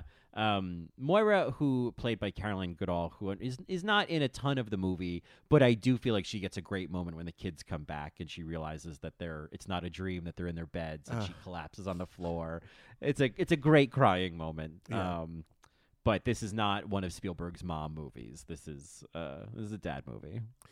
I I want to talk about a very important scene in this movie. Uh, there you are, Peter. Oh, I wrote that down. There you are, Peter. There you I are, mean, Peter. So yeah. If we're going to go to a silly kind of gay illusion, you know, the way that they see that it's Peter is basically by giving him a facelift. Uh, mm-hmm. As mo- many yeah. gay men, you know, will use Botox to stay in their Peter Pan selves and stay relevant within the gay community. Uh, to be recognized by the gay community, they have to look younger, uh, I, which, you know, is just very interesting to think yeah, about that to way. To be seen. Yeah. yeah. Um, but the, the, I guess, like, the, the deeper kind of analysis of this whole moment is the way that these Lost Boys connect with Peter is by seeing him kind of smile. Mm, yeah, like, and, and that's where they see that he's also back. You yes. know, like I think, like they can, they can understand. Oh, this is Peter Pan, but like we don't really believe it till we kind of see the inner child come out, or we really kind of see the sure. the joy come out. Yeah, um, Yeah, that was really sweet. That, uh, and I guess there was also that sense of, like, I was glad that they embraced him. I was like, oh, I don't need this to be, like, a whole movie where, like, everyone treats him like the way Rufio does, you know? Right, right, um, right, right. I want him to make friends at camp, you know? Yeah, Peter Pan's got kids. Yeah. Oh, my God. I wrote that down so many times. He's got kids. Peter Pan's got kids. She's got kids. Oh, God, she's I got mean, kids. Uh, well, you know, I wrote that down, but then there was also a part where... Um, I don't know who said it. Maybe one of the kids says it, who says, Pan's back. And I thought, Pan's back. Yeah, yeah, I thought, back. Is that what that was? Pan's back. Was cl- Pan's back. So maybe one day I'll make that edit of Carson in season seven going, Fans back. Pan's and one back. Of the Lost Boys saying, Pan's back. God. Pan's back. Pan's back. Pan's back. Yeah. Oh, God. Um, the dinner scene is also one that I think I think has... Uh, just amazing implications, right? It's it's so much more than what we're seeing, um, and we kind of touched upon it. Uh, I will say the set again uh, is just uh, very present in the dinner scene, but uh, also with very Harry Potter music, um, mm-hmm. and the colored, the you know the the colored goop, yes, the food, yes, the food um, in your imagination. But there's the Rufio versus Peter reading each other House Down Boots, Mama. Oh, my God. This, yes, of course, there's a reading scene. Of course, they're reading each other. And, like, I have to assume that Robin Williams, like, improvised oh. every single one of his reads. Oh, I can only, yes. It's like, what's a paramecium brain? What's a paramecium yeah. brain? Yeah. That's a paramecium brain. So one-celled organism who can't fly. Yeah. Brilliant. Um, I. I mean, I loved, like, substitute chemistry teacher, and then, like, the slipped-in jokes, like, nearsighted gynecologist. That's such a Robin Williams joke. This was an adult reading session. It was so good. Uh, I love the rhythm of, uh, I don't know the whole quote, but it sounds like, lying, spying, pine, ultra pig. Do you know that line that Rufio says? Yeah, I, I yes, I, I mean I remember like the rhythm of all of those. It it's somewhat reminiscent of um, Clark's big meltdown in National Lampoon's Christmas Vacation. Okay. He's like, "You two timing slime sucking, la la yes. la." Yeah. Um, after he gets the Jelly of the Month Club membership, and so that was giving me that feeling. But uh, yeah, there was indeed there was indeed a reading challenge, and it looks like Peter won. He's like, "And don't mess with me. I'm a lawyer." I'm a like, lawyer. I, yeah. So it was a great, you know, th- that was very like, um, do you need their diseases? Do you yeah. want their diseases? Erin Brockovich moment. Do yeah. you want their diseases? Yes. Yeah. Oh, God. Uh, yeah, and that's when he, that's when the joy kind of comes back to him. He's able to access that part of him that allows him to nourish himself. Basically what, you know, these Lost Boys don't eat, right? Gay people don't eat, but the the way that they nourish themselves is by imagining joy, right? Yeah, and I, you know, and just by indulging in your fantasies. Yes, you know, exactly. That's literally what they do, is they indulge in their fantasies. Um, and they fling it at each other, you know? Ugh. Oh, God. A food fight. I, I find food fights very stressful. Um, have you ever seen the movie A Little Princess? I don't think so. From nineteen ninety-five? I don't think so. Oh, Mary. Because that has a similar, like, they imagine a feast and then it appears the next morning. Oh, Mary. That movie is so beautiful. That is one of my favorites. Oh, you, especially over this Christmas season, it's on Netflix until the end of the year. You should watch A Little Princess. I'm telling you. A Little Princess. A Little Princess. I, like, oh, I, I get so swept up in that movie. I cry so much during that movie. Great. Okay. I'll uh, put it on the but list. Anyway, it, it and and I think post Hook, it has a lot of similar kind of similar qualities, a similar sort of magic to it, um, a similar sort of like having to having to grow up or having to find yourself again. Mm. Uh, it's a great companion piece. The I'll check it out. The the this whole dinner scene, this whole food fighting scene, I, I it is just such a beautiful moment in the movie because it is relatively sad and they find a way to make it really beautiful, right? It's relatively sad and kind of, I don't know, kind of grotesque in a way that they're all eating and they're all co-signing this idea that they're nourishing themselves, but they're not. And yet by the end of it, you, you have to sign on.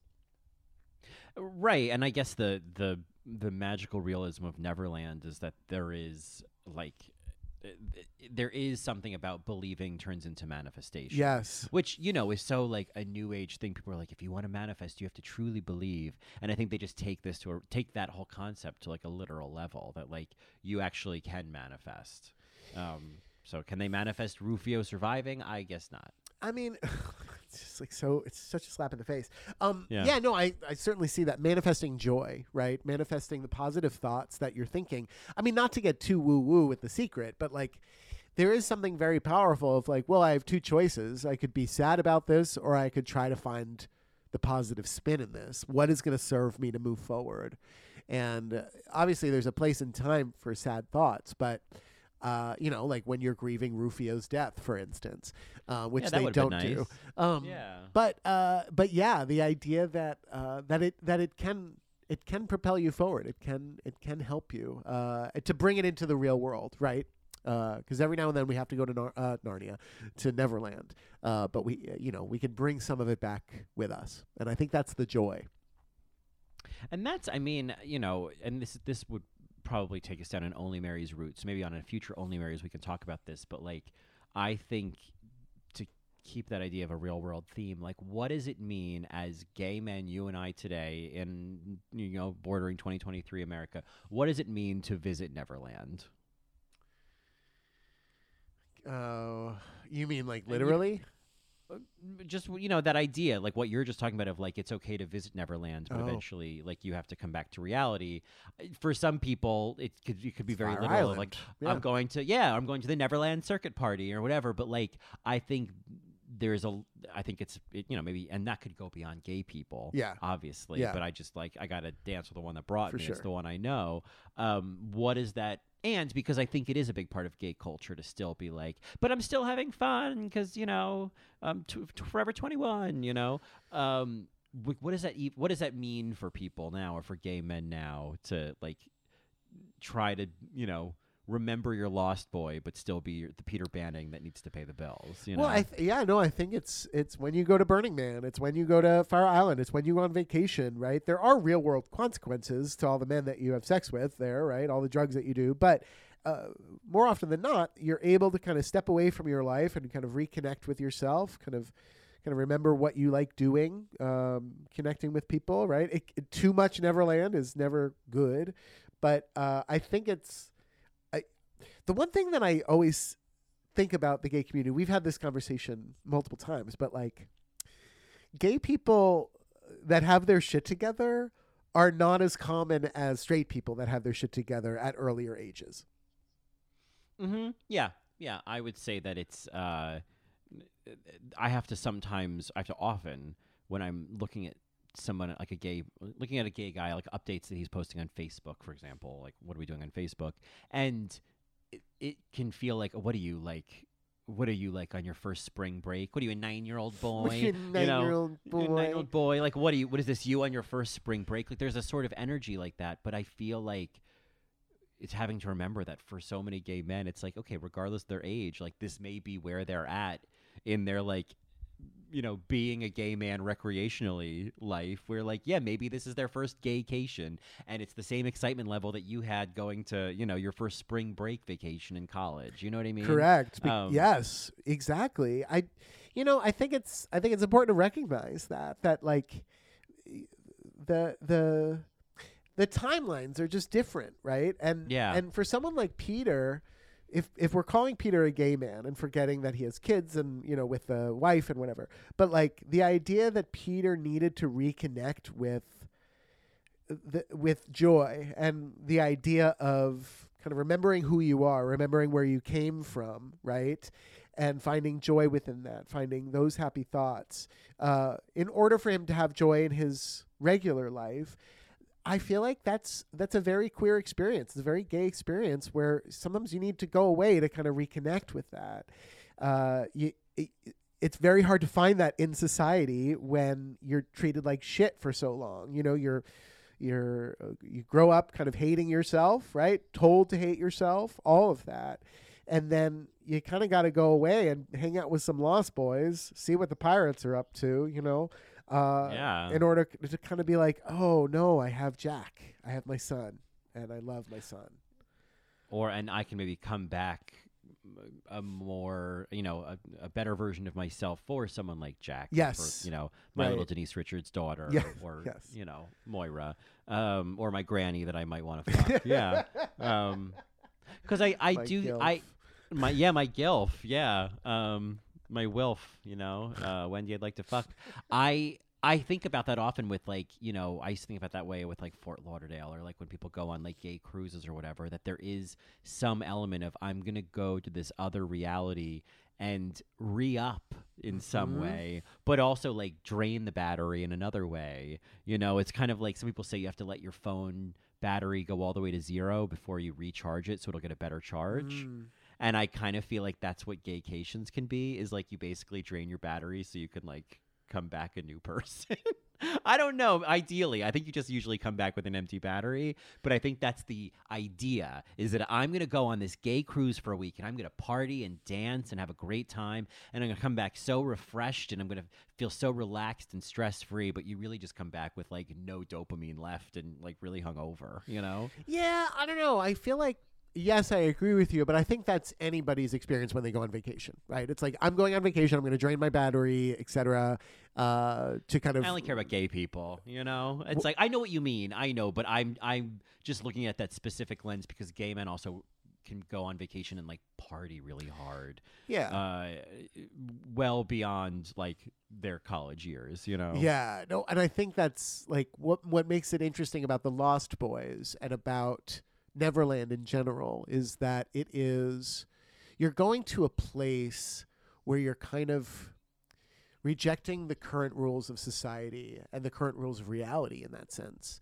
Uh, and everybody in that world kind of is co-signing it, right? They co-signing that imagination, co-signing that idea of joy and finding the self. Uh, I don't know. I, I, I, there's something deeper when gays do that uh, versus anybody else. It's like the weird ways that we've created, like we've created, I feel like gay men in particular, because like, yeah, that's what I know, have created traditions in the weirdest of places. You know, like I think bathhouse etiquette, you know what I mean? Like we've created these traditions, or like cruising, for example. Yeah.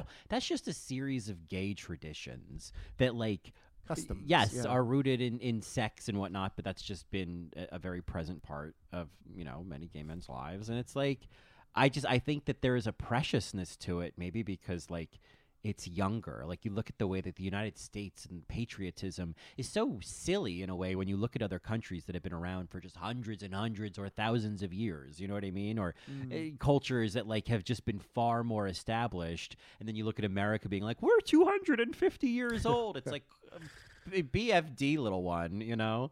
Um, and so I just think that, like, gay men can just be, like, Americans about their traditions because they're not as deeply rooted. Mm. I mean, there is the idea that uh, younger generation gays maybe don't have the type of need for community when they go abroad, right? Or when they go away.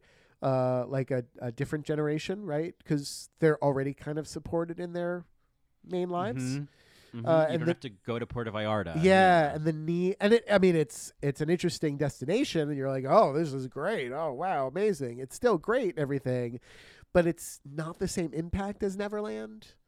It's not as mm-hmm. kind of transformative. It's not as like you, the need for it isn't as uh, apparent. I agree. I think if you, the idea is like, you know, there'd be these a retreat, you know, finally mm. a breath of fresh air. I'm I'm finally among my own people and I can feel supported and free to be myself. But like, it's like if I'm going to Fort Lauderdale from New York, it's like how much more free do I need to feel? You know what I mean? Right. It's like you, I'm free here, I'm free there. It's a little weird there, it's a little weird here. It's all the same.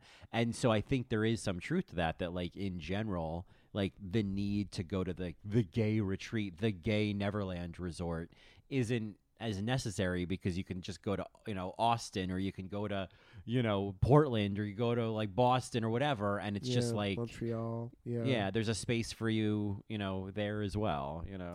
Yeah. Uh, interesting how Neverland is finding its way kind of into reality a little, with a little bit more ease. You don't necessarily have to go to the second star to the right and straight on till morning. It can be, you know, the fifth star, and you only have to go till midnight.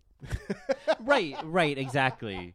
And this Holiday Inn is gay friendly, so you don't have to go to the gay resorts because, you know, it's a it's a Radisson. You're fine. You're safe here. You know. Yeah, there's a, there's a difference, uh, I think now, but the, the the allusion to gay men in Neverland, I think, is uh, I mean, it's still there. We know all the Peter Pans. We know we can see it. We see Peter Pan hanging out with the Lost Boys at the club, right? Sometimes I feel like I'm the Peter Pan. Uh, mm-hmm. You know, sometimes I feel like boys. I'm Wendy. I feel like I'm Wendy with oh, the Peter Pan term. Wendy. Like, I can't fly anymore with you. I'm too old, yeah. and the hangovers last too long. Right. You know? I can't go. Sorry, you gotta yeah, go. You gotta sorry. go get your kids by yourself. Yeah. Yeah, yeah. Um, I was gonna come, but I didn't feel like it. You know, I mean, that's basically. uh, but yeah, I, uh, I, I think that the other thing I would say to that point is that, like, my experience is going to, you know, for example, to like those those gay resorts in Fort Lauderdale and whatnot, is that like most of the clientele is older, yeah. and there there right. are younger guys there, but like there is a sense of like this does feel like maybe a a little bit of a dated tradition now, you know, like this doesn't feel, we don't need to hide behind these walls and be free gay men. You're in Fort Lauderdale. Yeah. I mean, what's interesting, like, thinking about Fire Island, right, especially with the age difference, is it's much easier to connect with, you know, men thirty-five and up in Fire Island, um, because they'll talk to you. Anybody kind mm-hmm. of under thirty-five, like, you got to kind of look like them, um, or know them before, or know them, you know, from, from Manhattan or wherever, uh, for you to really kind of exist. And it's almost like the newer generations going to these gay destinations are following a different uh a different fantasy at dinner rather mm-hmm. than, than the, than the older generations that, you know, are like, oh God, I just, when I walk down the boardwalk, all I see are phones. Right. Right. And I, I you know, maybe there's, there's something to, and I think this is true for a lot of things where it's like it, something starts as inclusive and then becomes exclusive, uh-huh. or the draw go, the draw flips from inclusion to exclusion. The right. draw flips from a place to go to be together to a place to go that a lot of other people can't go. And it's something to be proud of and show off on social media and whatnot. It's the exclusivity of like, oh yeah, I'm in the Pines versus like, oh, the Pines is where the gay men are, you know? Yep.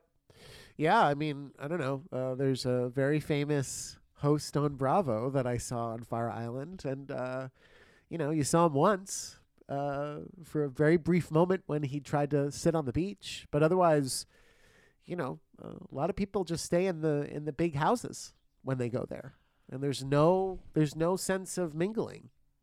Right, right. Like you could you could be somewhere that was easier to get to because it doesn't. It, you're staying within the four walls of your house. Correct.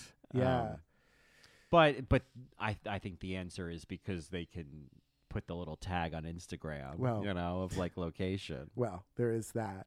Uh, yeah, I don't know. I think Neverland is uh, the the need for Neverland is changing. I still think there is a need for one, and there's certainly people that, as we know, just, uh, you, I don't know, you go to industry on a Friday night, they're, they're in Neverland, dear, you know? Yeah. Oh, yeah, absolutely. I mean, I, I, I feel like there are, there's a way in which I see certain men in, in the gay community. And again, I saw so much of it in Fort Lauderdale. I feel like that's where I ab- absorbed the most of it, um, so to speak.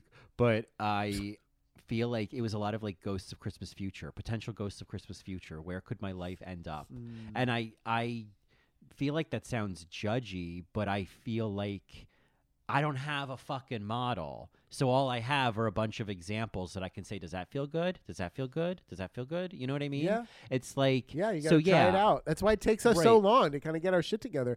I don't know. Like going to industry on a Friday night is like visiting the Ghost of Christmas Past. You know what I mean? Where it's like, oh yeah, I well, remember when too. I used to do that. And I used to just be a lost boy that was rejected by society, rejected by my father, you know, and I'm acting out by getting drunk until three a.m. and, you know, going up to somebody's, uh, you know, uh, hotel room, you know? I got to tell you, I had that thought recently of like the idea of getting drunk and going home with someone is such a bizarre concept to me now. Mm. Like I would just never do that now. But that was like Drunk? Yeah, no. I, I would never not do it in my twenties, but now it's like, oh God, like going out and like getting drunk and then going home with someone and being like sometimes really drunk. Really drunk. Yeah. I mean, I'll have a drink or two and then I could see that happening, but definitely like not. Five or six drinks yeah, in. Girl, like when I was twenties, yeah. yeah, girl. The, the, the, yep. the, uh, what, what did I have? O-bombs. I had Stolio and Red Bull. Jesus uh-huh. Christ. Yeah, I remember. I remember a, a Reb, Rebel Vodka. Rebel Vodka. Oh, Rebel Vodka. Drag name, Rebel Vodka. Rebel, Rebel Vodka. Vodka. Rebel Vodka. Um, yeah, Jaeger yeah. bombs, man. Jaeger bombs, yeah. Yeah. yeah. In and Chicago, it just, yeah, absolutely. Just a different way. But yeah, it is. It is the ghost of Christmas past. And then, like, you see someone where it's like, oh, man, if I, I don't want to be that. I don't want to, I don't, I mean, it's like I could look at someone and be like, oh, I don't want to be that. And he can be like, I don't fucking care. I wanted to go to the bar on a Friday night. I don't need to look like a supermodel to do it. But it's different. It's not that. It's more of the like, girl, what are you doing? You just, what are you doing? You be here every night, you know? You know, I think it is important, though, you know, if we're going to keep this illusion going, right? Like to visit Neverland and be the father figure that Rufio didn't think existed.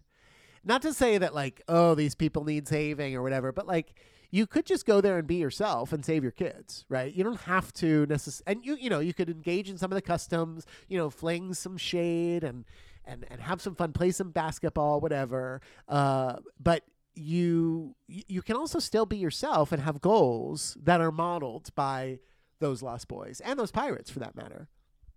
Well, and I think that that's where Peter ends by the end of the movie. I think it's exactly that, where he...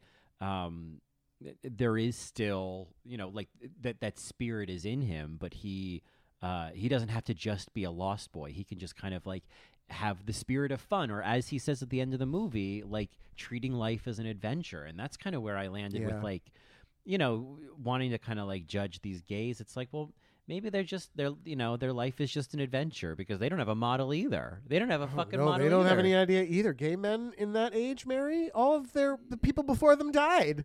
Yeah. And, and, and no one ever, you know, said, here's an option. There's, there's an option, you know, do that. Try this. Here's a bunch of celebrities who were, you know, giving, creating a model you could, you know, follow along with. Like I, and I think there is something kind of beautiful and something probably very wise about just treating life like an adventure, you know? Yeah. Um, oh. That something that I might look at as naive is actually probably really smart. Well, and, you know, that's that's what's interesting about, like, think positive thoughts and whatever. It it could just be that, Mary. It's like, well, think of it as an adventure, right? Okay, so your train has to change to go through Queens instead of going through, you know, Manhattan or whatever. Uh, okay, great. I get to read more on, on the train, or I get to, you know, do this on the train. It's, a, it's just a different way to look at the world. Uh, and I feel like that's a lesson you can take from Neverland. It's like, oh, well, then just play, right? Okay, great. No worries. It's all good. Yeah. I'm just going to climb the drain pipe. Right, exactly. It's like, well, I, but he's still got the end goal of because I want to see my kid. Yes, and that's the that's that's the, the authenticity o- part. Yep. That's the overlap of like, well, I have the the important goals in mind of seeing my family again, but like, okay, can't get in the house. Guess I'm climbing the climbing the drain pipe. Gotta do no it. Big deal. All right, cool. Yeah, yeah. I don't know. Uh, and if I need help, I'll ask for help. You know. Right. Right.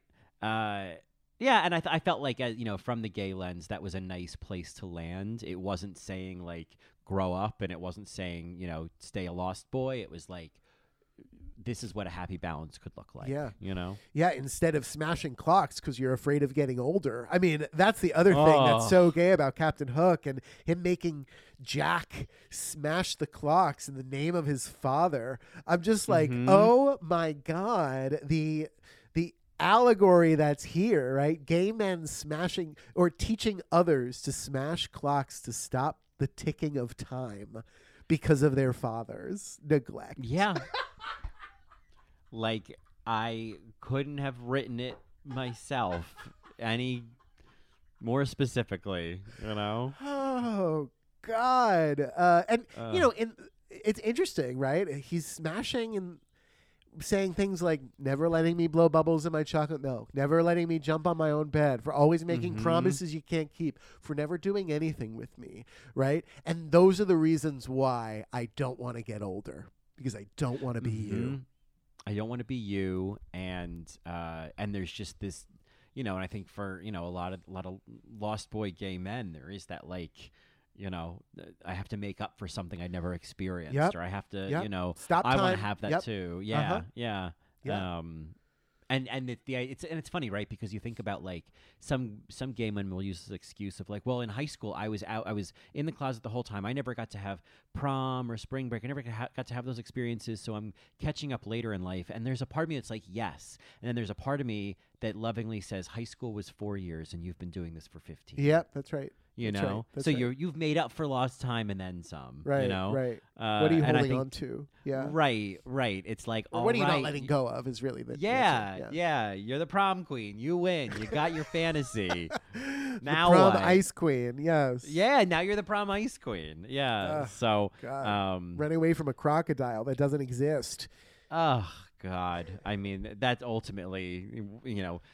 Everybody's everybody has their own stone cro- st- stone crocodile, you know. Oh yeah, um, oh for sure. I mean, yeah. just the image, uh, that kind of metaphor of the clock ticking inside, right, Ch- consistently chasing after you. Uh, God, because it got a taste of you. Ugh.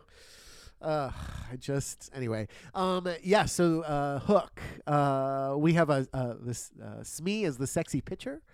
Um, oh, I love that they were wearing pirates uh, outfits, uh-huh, you know, like smart. baseball pirates. Yes. Yeah, that was Smee is. I love at the end when they're having the whole, you know, the final fight, and Smee is shoving jewels down his yeah. pants, and I was like, what I wouldn't give to be one of those uh, one of those gold bracelets, those you know? jewels, those jewels hanging on those jewels. Um, there's a quote that I need to just get out of my chest here, uh, get out of my head. Because uh, it's a rattle that I'll often say um, for various occasions. But uh, it's the way that Julia Roberts says, do you like my address? And it sounds oh, like she's yeah. saying address. Do you like my address? I, I can remember that moment, but I'd have to. The rattle doesn't shake loudly for me yet, but I remember that moment. Do you like my uh, address? Like my address? Uh, yeah. It's when J- Julia Roberts is uh, helping Peter remember his childhood. And there's another kind of really big statement in this movie. I know that this podcast is going on for a while, but whatever, it's Christmas. Um, everyone who grows up has to die someday. And so I ran away. Mm, yeah. Uh, was that a Tinkerbell line? No, he, uh, Peter says it. He's, he's like, uh, you know, I remember my mother talking to me oh. when I was in the bassinet. Right, because he re- he has the flashback to yeah, when he was just a baby in the rain, and yes. I was like, how long was this baby left being rained so on until they yeah. got the shot? Yeah. Oh God, it was oh so my weird. God. But cue the rain. yeah. Uh, but yeah, everyone who grows up has to die someday, and so I ran away. And I just feel like there's another. You can draw conclusions from that, not necessarily to the gay community, but this idea of mortality being a reason why you would escape to Neverland, why you don't want to grow up, because essentially we're all going to die, and it's and you don't want to even think about it, especially as a young person. Well, and I and I think that the the not wanting to, because it's like there's being young, then there's growing up, then there's dying, and what's interesting is that for someone like Peter in this situation, for a lot of folks, there is no growing up. There's just young, and then growing up equals death, you know? Yep. And so growing up, there's no value in that. It's kind of like people who are uh, like really drawn into the honeymoon phase of the relationship. But once things get real, they're like, oh, well, that's not... That's not fun. Right. But like there's a lot of people in long-term relationships who are like, no, it actually gets a lot richer, and you learn more about yourself and the person, and life changes. And I feel like that it's... It's not trusting that, like, the excitement of your childhood or the excitement of your teens or your twenties, um, that it, it's thinking all of that's the peak, and then it's downhill from there. Right, downhill. Exactly. Yeah. Yeah. Um, versus it just being like, sure, some things, you know, uh, hill and valley, but there's other things that become peak things. You yes. know more about yourself. You're more comfortable in your own skin. Oh, God. You're not chasing after so much by going out all the time. You, you know, it's... Um, and I think that getting off Grindr, you know what I mean? Just right. like, God, meeting people that aren't on those apps, right? It, it, it, all of a sudden, things are just like a little bit more richer. The conversations yeah. are richer. The activities so I, are richer. Yeah. I, I think that running away to Neverland is I just want to keep doing that the the fun things from my youth, because uh-huh. like that's all I know as the good era. If I don't do that, then I have to accept I'm getting older, I'm not as desirable, right. people don't Running want me on Grindr, yep. yeah uh-huh. um and then I like, hate my job thing- yep I was mm-hmm. rejected by my father, right, all the things. Yeah, either all the things I don't want to deal with or all the things I think I'm supposed to be. Yeah, you know what I mean? Right. Um, because it's like, you know, that's the plus side of there being no model. There's no model. You can do whatever you want. You're forty. What does that mean? You ain't got to be at the wheel. You ain't got to be at the wheel. You got to be at the wheel. Wheel's fine. You got to be at the wheel. You're fine. Yeah, that's right. Wheel's fine. And I just think there is that too of like, okay, you know, so so you're gonna be thirty-eight next month. That doesn't impress me much, you know.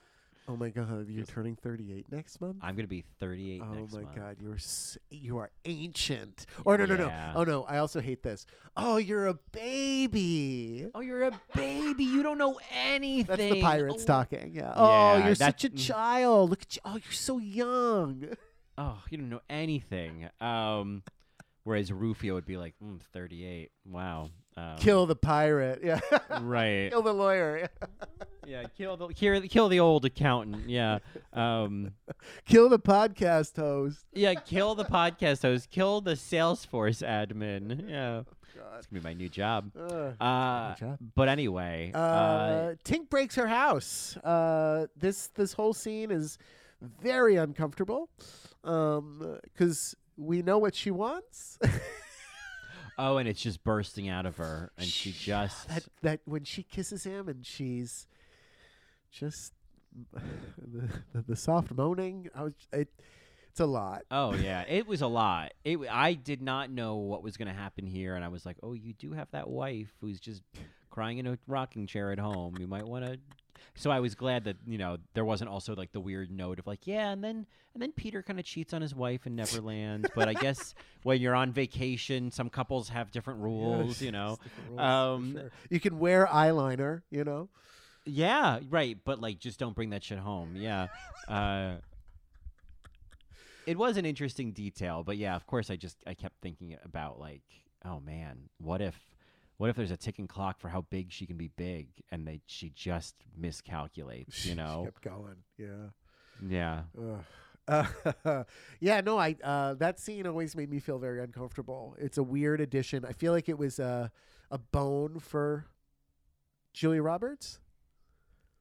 I mean, it, it it is her big scene. It is certainly, and that's what it felt like. Is this is her big moment to kind of emote and like let not him go. Just be yeah yeah, and not be just be the pixie in the in the movie, but to have like human emotions. I mean, um, she got to do her trademark Julia Roberts laugh during the food fight. Uh huh. Saw that. And and in this she kind of gets yep. yeah, and this she kind of gets to do her trademark like crying giraffe face. You uh. know, like the big upper lip kind of um. You know. Yep. Uh, she has a. Silly ass go, uh, which I also yeah. love that line reading. Uh, yeah, I hate this scene and I love it because I think about this scene all the time. Yeah, I feel like this is a scene that now that this is under my belt, like I'm gonna, I'm gonna remember. And I liked Julia Roberts in this scene. I yeah, this is too. actually where I yeah. thought she was the I best. Agree. Was this I agree. scene? Yeah, I agree. Uh, and it made me feel uncomfortable because I was like, uh... aren't y'all friends?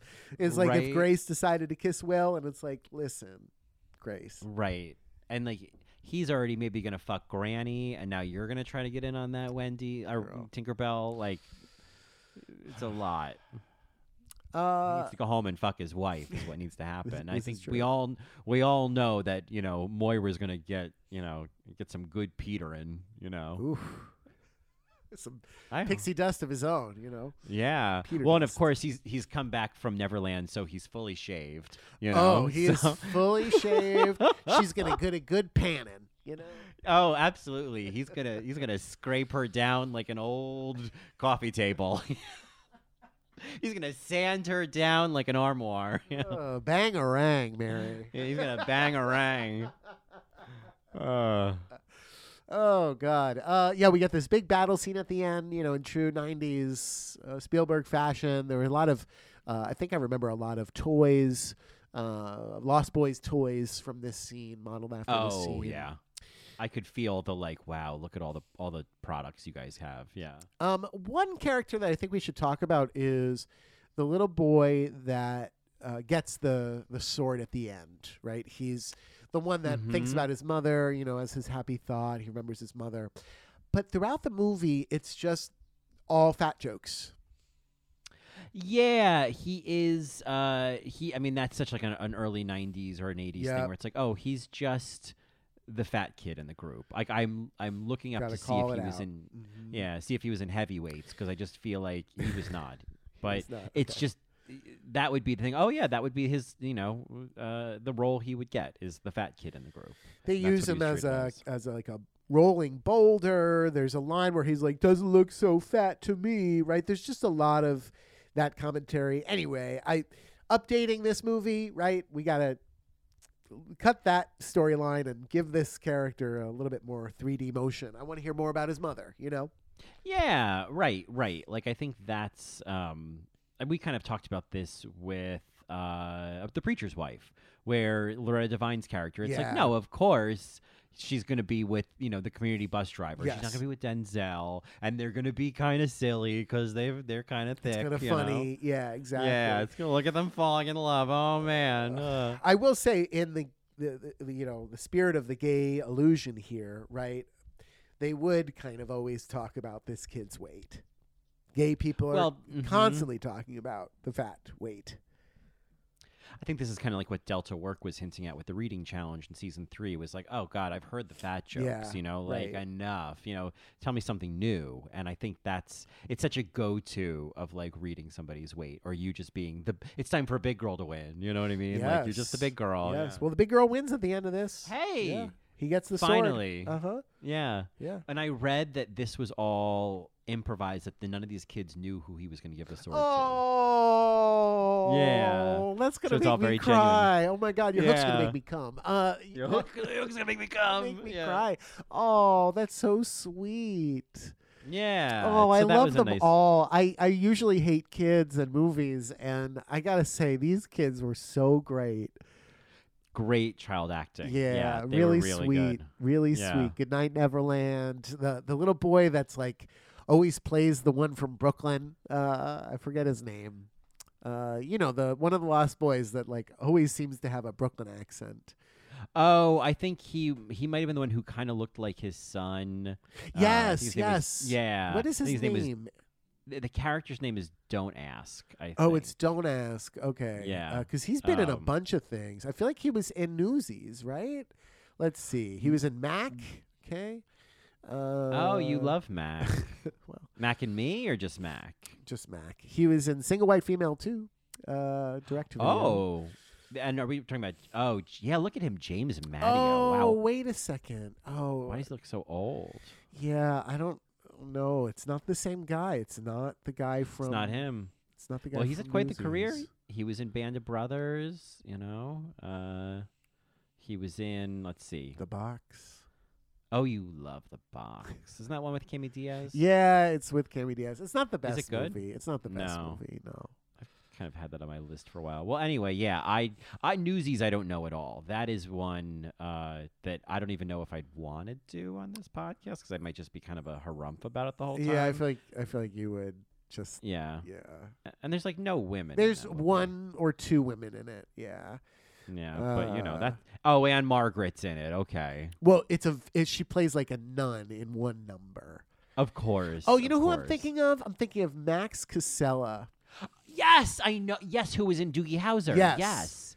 Uh huh. I totally know what you mean. I had the same thought of like, it's not Charlie Korsmo because he's Jack. It's Max Casella. Max oh, Casella it, is this kid. Yeah. If you can't get Charlie Korsmo, get Max Casella. Yeah. Exactly. Yeah, absolutely. Uh, but yeah, the wow. kids were adorable. Uh, and then, you know, obviously the movie ends. Um, it's one of those movies where, I don't know. Uh, I, I feel like you'd only appreciate if you saw it as a kid, but maybe not. I don't know.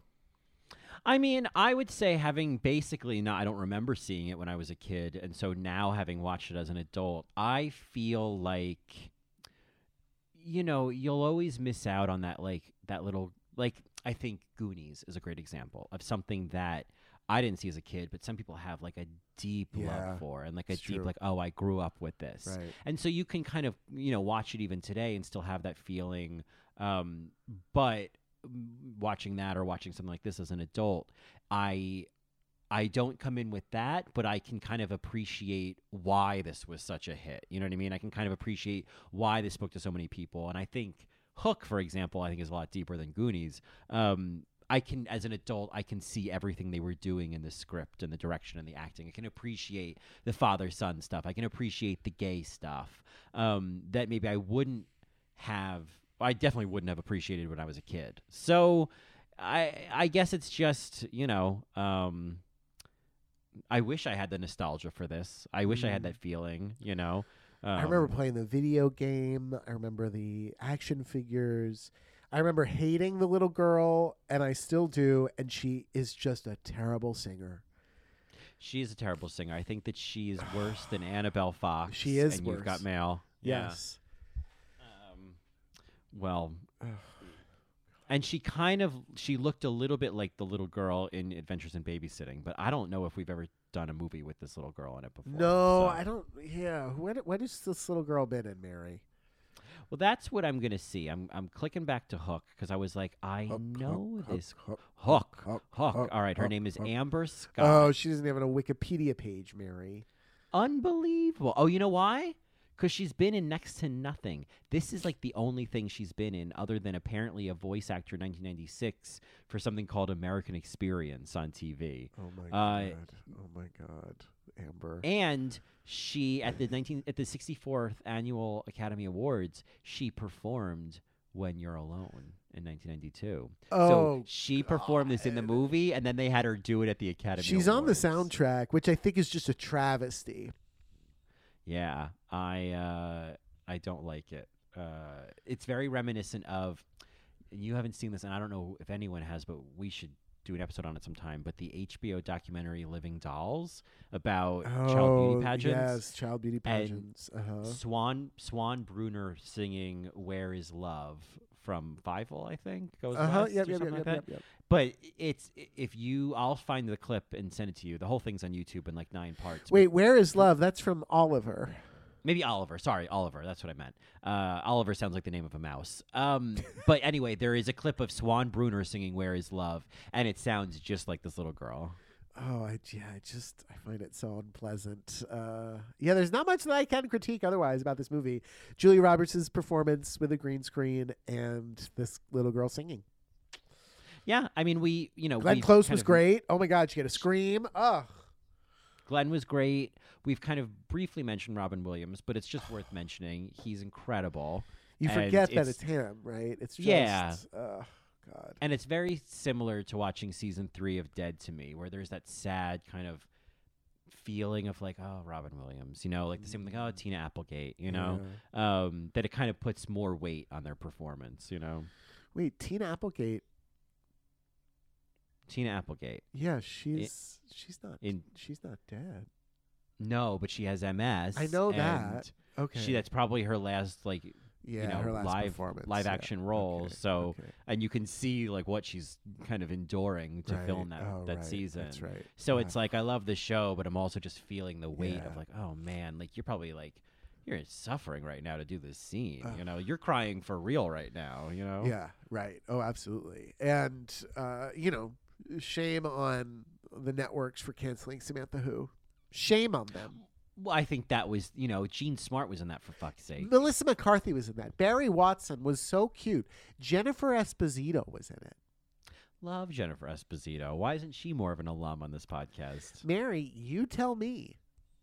Yeah.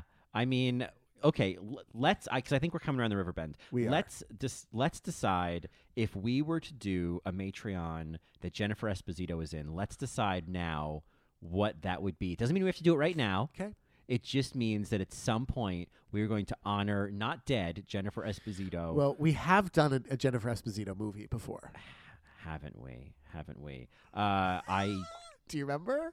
Without Looking, she's great in it. She's great. You've got to give me one hint.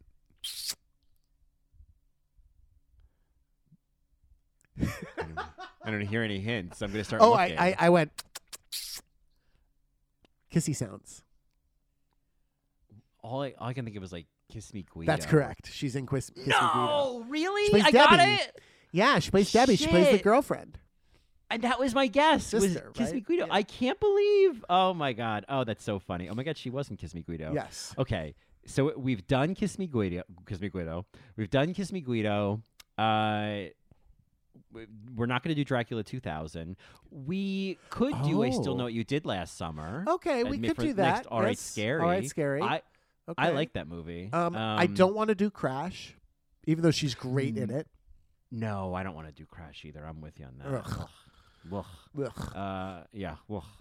Uh, it, okay. It, it's looking like I'm feeling like it, we've got our answer. It's going to be I Still Know What You Did Last Summer when we do All Right, Scary. Okay. I mean, Don't Say a Word is also on this list. Oh, I'll never tell.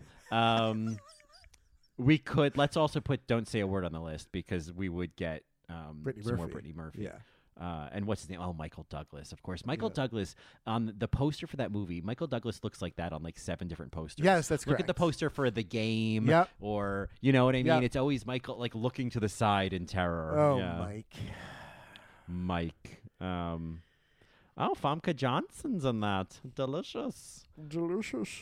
Uh, Marys, uh, I think we're gonna leave our Hook discussion there. Just like another Robin Williams movie we covered, this very well could have been a two-parter. Uh, yeah. Where we watch it again and, you know, uh, d- d- go through even more nuances that we're finding in the performances and in the production and the music and whatever. Uh, there's just so much to say about this movie. Um, but I think we'll leave the conversation there. Yes. I think so. I think we we, we went to the only, the Only Mary's Place, and I just remembered that this was a free skate episode, so everyone got to go to the yeah. Only Mary's Place with us. Everybody listened. Um, Yep. Yeah, everyone heard us talking about, about those our things. Father issues. Yep. Um, yeah, my dad heard it. Well, Merry Christmas, Dad. Maybe that's Dad. Why you go to Fort Lauderdale, Mary, to be closer to well, your dad. I know he, he's he's twenty-six miles away from Fort Lauderdale. Don't think I haven't Google Street Viewed it. You're um, going there wondering if you're going to run into him at a bar. I get it, Mary. Oh, my God. Someone once asked, well, if you, when you go to the bathhouse, what if you run into him? I was like, well, I don't know. I think you would scream. I, yeah. Guess I'd have to fuck him. No. I, yeah, I would probably just walk out. Um, but, uh, yeah. God. God. Some dark shit today. That's some Merry dark Christmas. Shit. Yeah. Um, so ho, ho, ho, and all that. Yeah. And all that. Yeah. Um, well, I think we've come to some good conclusions, and we figured out our Jennifer Esposito movie. So. I'm ready to go, you know, eat some Christmas cookies and, you know, fall asleep on the couch. All right, Mary. Well, Marys, thank you so much for listening. And we hope you have a wonderful week. We will see you right before the new year with a very special All Right, Mary, the end of our season on Patreon. If you are listening and you are a Patreon, we have one more All Right, Mary for you. And it is a good one. Uh, it's going to sink your heart. Oh, my God. Uh, yeah. Capsize it, you know? Mm-hmm. Yeah. So uh, get ready. Uh, hold your breath and swim to the bottom, which is, you know, not a reference to Hook or Neverland. All right, Marys. Hope you're well. Hope you're going to do well. And we'll talk to you very soon. Christmas party, party, and tot scenes. Ho, ho, ho.